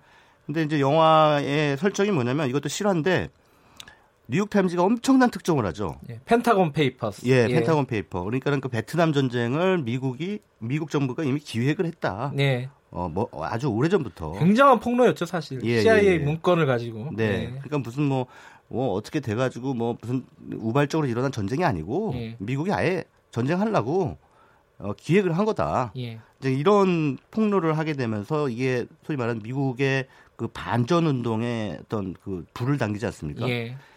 예. 그러면 이제 워싱턴 포스트 입장에선 또 일개 local paper 입장에서는 우리가 시쳇말로 기자들이 이런 경우에는 특종을 다른 매체에 내줬을 경우에는 이제 물을 먹는다. 물 먹었다 그러죠. 예. 네. 물을 먹었다 이렇게 얘기를 하죠. 낙종. 예. 예. 그래서 이제 보통 물을 먹으면 이제 어떤 현상이 벌어지냐면 그거에 대한 반격 기사. 예. 아, 그, 랬던 적이 많아요, 사실 우리 언론사에도 보면은. 맞습니다. 예. 어, 대표적인 게 예전에 어, MBC PD 수첩의 황우석, 황우석 그, 예, 박사 예. 그, 그 폭로 기사 어, 보도가 나왔을 때 YTN이 그게 예. 조작된 거다라고 음. 이제 반격 기사를 냈는데 결국 오보로 드러났죠. 그랬죠. 예. 예. 근데 그 그런 오보를 내면요. 어, 미국 같은 경우는 다 바로 해고예요. 음흠. 그거는 네. 오보라는 것 자체가 언론의 신뢰를 무너뜨린 거기 때문에 네. 다 해고인데 그 해고당하지 않았고 그 예. 보도 책임자는 오히려 그 청와대 홍보수석으로 가셨죠. 그게 우리나라예요. 네, 이름은 생략을 하고요. 예, 예. 아무튼 그래서 예, 예. 어, 이 The Post라고 하는 이 워싱턴 포스트의 그 보도국장이 톰 행크스로 나온 톰 행크스가 이제 역할을 예. 맡았는데 이제 물 먹으니까 반격 기사를 하는 게 아니라 아예 더 깊이 들어가서 새로운 기사를 이제 뽑아내야겠다라고 생각한 거예요. 아, 그게 굉장히 멋있었어요. 멋있죠. 예. 그래서 우리 말로 하면 반까이인데 예. 아니 속된 말로 하면 일본어인데 예. 기자들이 이제 쓰는 예. 그 일본 예. 속어죠. 근데 이 톰 행크스가 이제 이끄는 취재팀이 뉴욕 타임스가 어 100점짜리 특종을 냈다면 이 톰 행크스가 이끄는 취재팀은 1000점짜리 특종을 만든 거예요. 예. 어마어마한 특종을 만든 거죠. 예. 근데 이제 이 영화의 기둥 플롯 줄거리는 이제 갈등은 뭐냐면 바로 사주인 메릴 스트립과 예. 편집국장인 톰 행크스 간의 갈등입니다. 네. 사주로서는 이 보도를 냈을 때 너무 위험한 거예요. 음. 바로 그 정권의 핵심을 건드리는 음. 게다가 이제 사주는 또 그 정치가 주요 그 요인들하고 이제 많이 친한 상황이었기 때문에 메릴 스트립 입장에서는 이게 위험하다고 아 주저하는 거죠. 계속 이 예. 보도를 내면 안 된다. 근데 이 시대의 특종을 톰 행크스가 포기하겠습니까? 음. 편집국장이 내야 된다. 그런데 네. 중요한 거는 사주가 승인을 하지 않으면 낼 수가 없다는 거예요. 네. 그래서 인쇄 들어가기 바로 직전까지 계속 사주한테 어 이거를 내게 해달라라고 요구를 하고 결국 알겠습니다. 메일 스트립이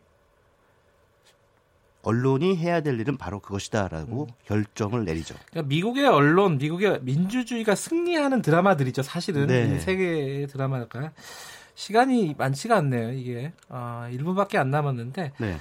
이 중에서 가장 여러분들께 청취자 여러분들께 추천해 주시고 싶은 영화는 어떤 겁니까? 뭐 세 편 다 보시면 네. 좋을 것 같은데 네. 그 저는 가장 최근작인 그 스티븐 스필버그 감독의 더, 더 포스트를 포스트. 좀 추천을 해드리고 싶어요. 이거는 네. 언론에 대한 얘기이기도 하고요. 네. 메릴 스트립이라고 하는 여성 사주의 성장 드라마이기도 합니다. 네. 그러니까 남자 어, 중심 사회에서 여성이 홀로서기 하는 그런 드라마도 알겠습니다. 같이 들어가 있습니다. 뒤에가 인터뷰가 예정돼서 빨리 끝내라고 난립니다. 자 여기까지 하겠습니다. 저는 사실 영화 보고 기자 되려고 했는데 네. 그거는 다음에 제가 말씀드리도록 하겠습니다. 알겠습니다. 자 최광희 영화 평론가였습니다. 고맙습니다. 네 감사합니다.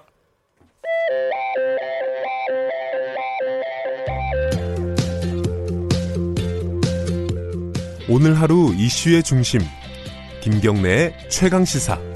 네, 일본 정부가 어, 반도체 그리고 디스플레이 핵심 소재들에 대한 한국 수출 규제를 강화하겠다는 발표가 있었습니다.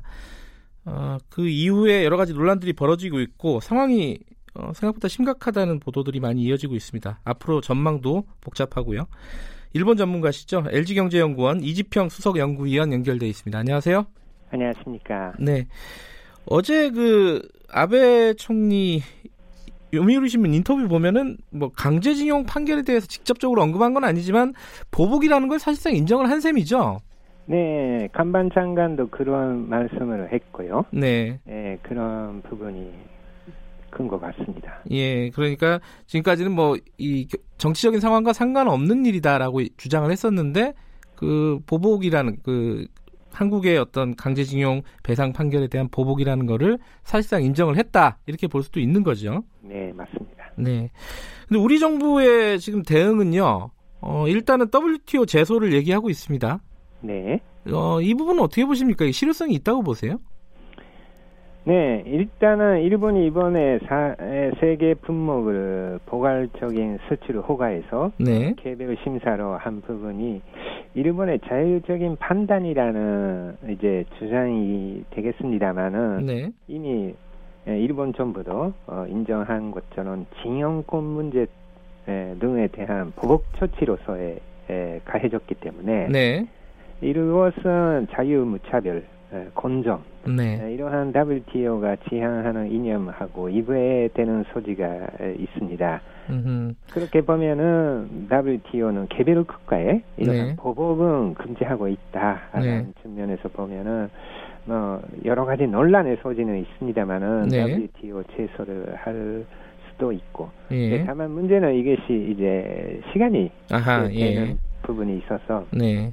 판결이 나올 때까지는 기간이 있기 때문에 네. 그 사이에 아, 한국의 반도체라든지 에, 디스플레이에 에, 생산과 수출이 차질을 빚게 되면 한국 경제가 음. 좀 어려워질 수가 있는 그런 네. 부분이 있습니다. 물론 뭐 일본 그 아베 총리는 그렇게 얘기했죠. WTO 규칙에 맞다 이게 네. 이렇게 얘기를 했고 이게 원래 뭐 이제 뭐 불이익을 주는 게 아니라 요번 대책 그 뭐야 조치가요. 한국에 불이익을 주는 게 아니라 지금까지 줬던 혜택을 없애는 부분이다. 뭐 이런 논리도 성립이 되는 것 같기도 하고 이런 부분은 어떻게 보십니까? 네, 에, 사실상 개별적인 신산 품목에서 어 이제 전환됐다라는 부분의 이유라고 할까 네. 그런 부분이 클리어하지 않기 때문에 네. 혜택을 이제 일본 정부가 자의적으로 이렇게 할 수는 있지만은 그 네. 그 부분이 이제 보복이라든지 뭐 전체적인 의도를 가지고 있다면은 네. 그 주변 상황을 비춰봤을 때 이 부분은 이제 자유 무차별 공정의 원칙에 위배될 소지가 있다라는 주장은 가능할 것 같습니다. 특히 일본 정부가 8월 1일에 예. 예전 할 수도 있다라고 나오고 있는 화이트 리스트에서 한국 정부를 예. 어, 한국을 빼는 문제에 관해서는 지금 27개국 정도가 그러한 심사가 없이 예, 포괄적으로 이제 허가가 나오고 있는데 그런 리스트에서 뺀 나라가 지금까지 없기 때문에 네. 그러한 부분의 이유라든지 그런 부분도 따지게 되면은 어, 아베 수상의 논리가 네. 에, 맞지 않을 수도 어, 있다고 할 수도 있습니다. 자 그러면요 우리 기업들의 피해라든지 이런 부분은 어느 정도일까 이게 이제 어, 한국 국민들은 제일 걱정일 겁니다. 이 부분은 어떻게 예상을 하십니까? 이번 조치가 확산되게 되면은 네. 뭐 반도체라든지 디스플레이 생산과 수출이 네. 좀 어려움을 겪게 될 수가 있기 때문에 네. 에, OLED나 디스플레이나 반도체는 어, 에 생산하는데 네. 이번 제품이 필수적인 부분도 있기 때문에 네. 수출을 허가하는 기간이 길어지거나 아니면 수출을 차단한다. 이런 상황으로 강하게 네. 이번 조치를 어, 운영하게 될 경우에는 실제로 어, 생산 차질이 발생하고 어, 우리나라 수출의 20%가 반도체고 어, 수출이 GDP에 차지하는 비율이 한 30% 정도이기 때문에 네. 어, 만약 제약의 경우에는 이제 반도체 수출이 못한다 이렇게 되면은 이제 성장세가 어, 수명 아래로 어, 내려갈 수도 있는 그런 네. 위험이 있습니다. 어, 그 지금 반도체 생산이요. 우리 기업들 같은 경우는 몇 달이나 버틸 수 있습니까? 지금 재고나 이런 걸로 보면요. 이제 반도체 생산에 필요한 재료가 여러 가지 있습니다만 네. 이번에 그 규제 대상이 된 가스의 네. 경우에는 어 이제 오랫동안 보관이 어렵기 때문에 네네. 네. 에, 그 재고가 제품 재고하고 이제 이러한 부품 소재 재고가 있습니다만은 네. 한 3개월 이상이 되면은 음. 생산에 차질을 발생할 수가 있고 네. 물론 그러한 에칭 가스는 중국에서도 요즘은 많이 수입을 하고 있어서 네. 어, 어느 정도 대체도 가능한 부분도 있습니다만은 예. 단기적으로 모든 재료나 음. 부품으로 어, 대체하기는 좀 어려움이 있다고 할 수가 있습니다. 네. 저 걱정이요. 지금 이제 일부 품목에 대해서 반도체 디스플레이 일부 핵심 품목에 대해서 지금 수출 규제를 한 건데 네. 이게요 다른 부품에 대해서 혹은 뭐 이 경제적인 영역이 아니라 뭐 비자라든지 다른 영역에 대해서까지 이런 제재 조치라든가 이런 게 확대될 가능성이 있느냐 이게 또 걱정입니다. 이거 어떻게 보세요? 어, 일단은 일본 정부가 8월 1일 경에 예. 화이트 리스트에서 빼게 되면은 네.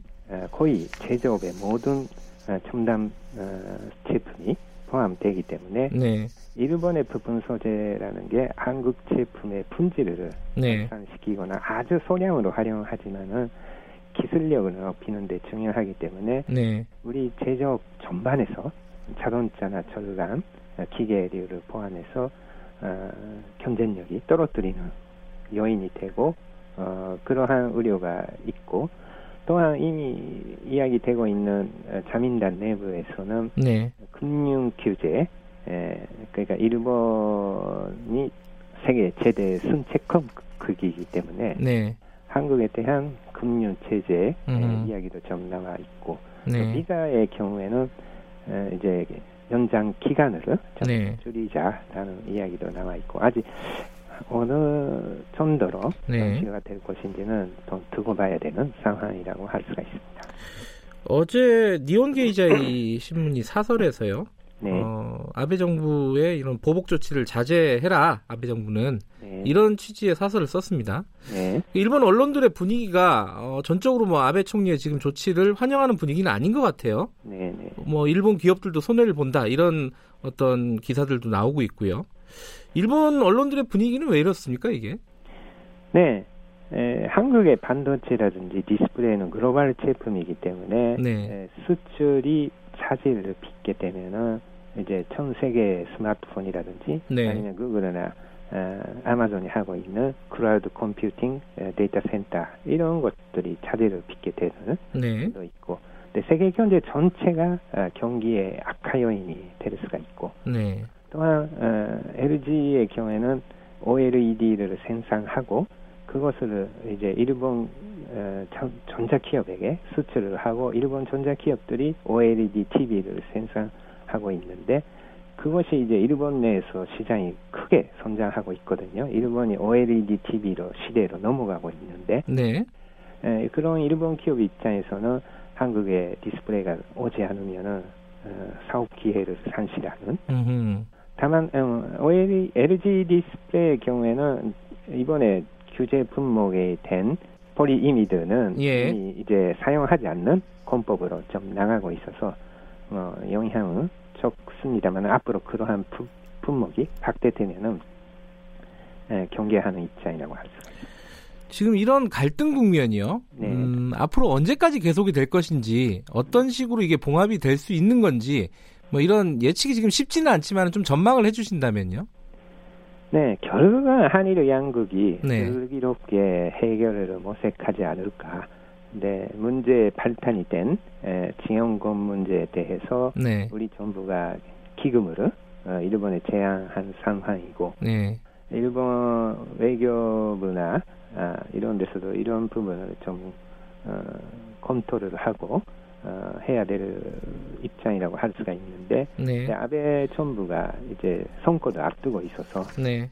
네, 그런 부분이 조금 더 어, 두고 보자 하는 자세가 있고 네. 또한 한국 내 그 정책이 정확하게 정리가 됐는지 예, 그런 부분도 좀 보면서 네. 이제 이러한 한일 간의 현안에 대한 문제들을 해결하는 노력을 하는 한편 일본의 포복이 확대되는 거에 대비할 필요도 있지 않을까 싶습니다. 알겠습니다. 어, 뭐 짧은 시간이었지만은 어, 여러 가지 좀 짚어봤습니다. 고맙습니다. 오늘 말씀. 네, 감사합니다. LG경제연구원 이지평 수석 연구위원이었습니다. 네. 어, 아까 영화 얘기하면서요. 어, 스필버그 감독이 만든 더 포스트에 나오는 내용이죠. 뉴욕타임스하고 워싱턴 포스트가 폭로한 문건은 CIA 문건이 아니라 어, 국방부 문건이었습니다. 펜타곤 페이퍼스였습니다. 제가 잠시 헷갈렸네요. 자, 어, 7월 3일 김경래 최강 시사 오늘 여기까지 하겠습니다. 어, 뉴스타파 기자 김경래였고요. 내일 아침 7시 25분 다시 뵙겠습니다.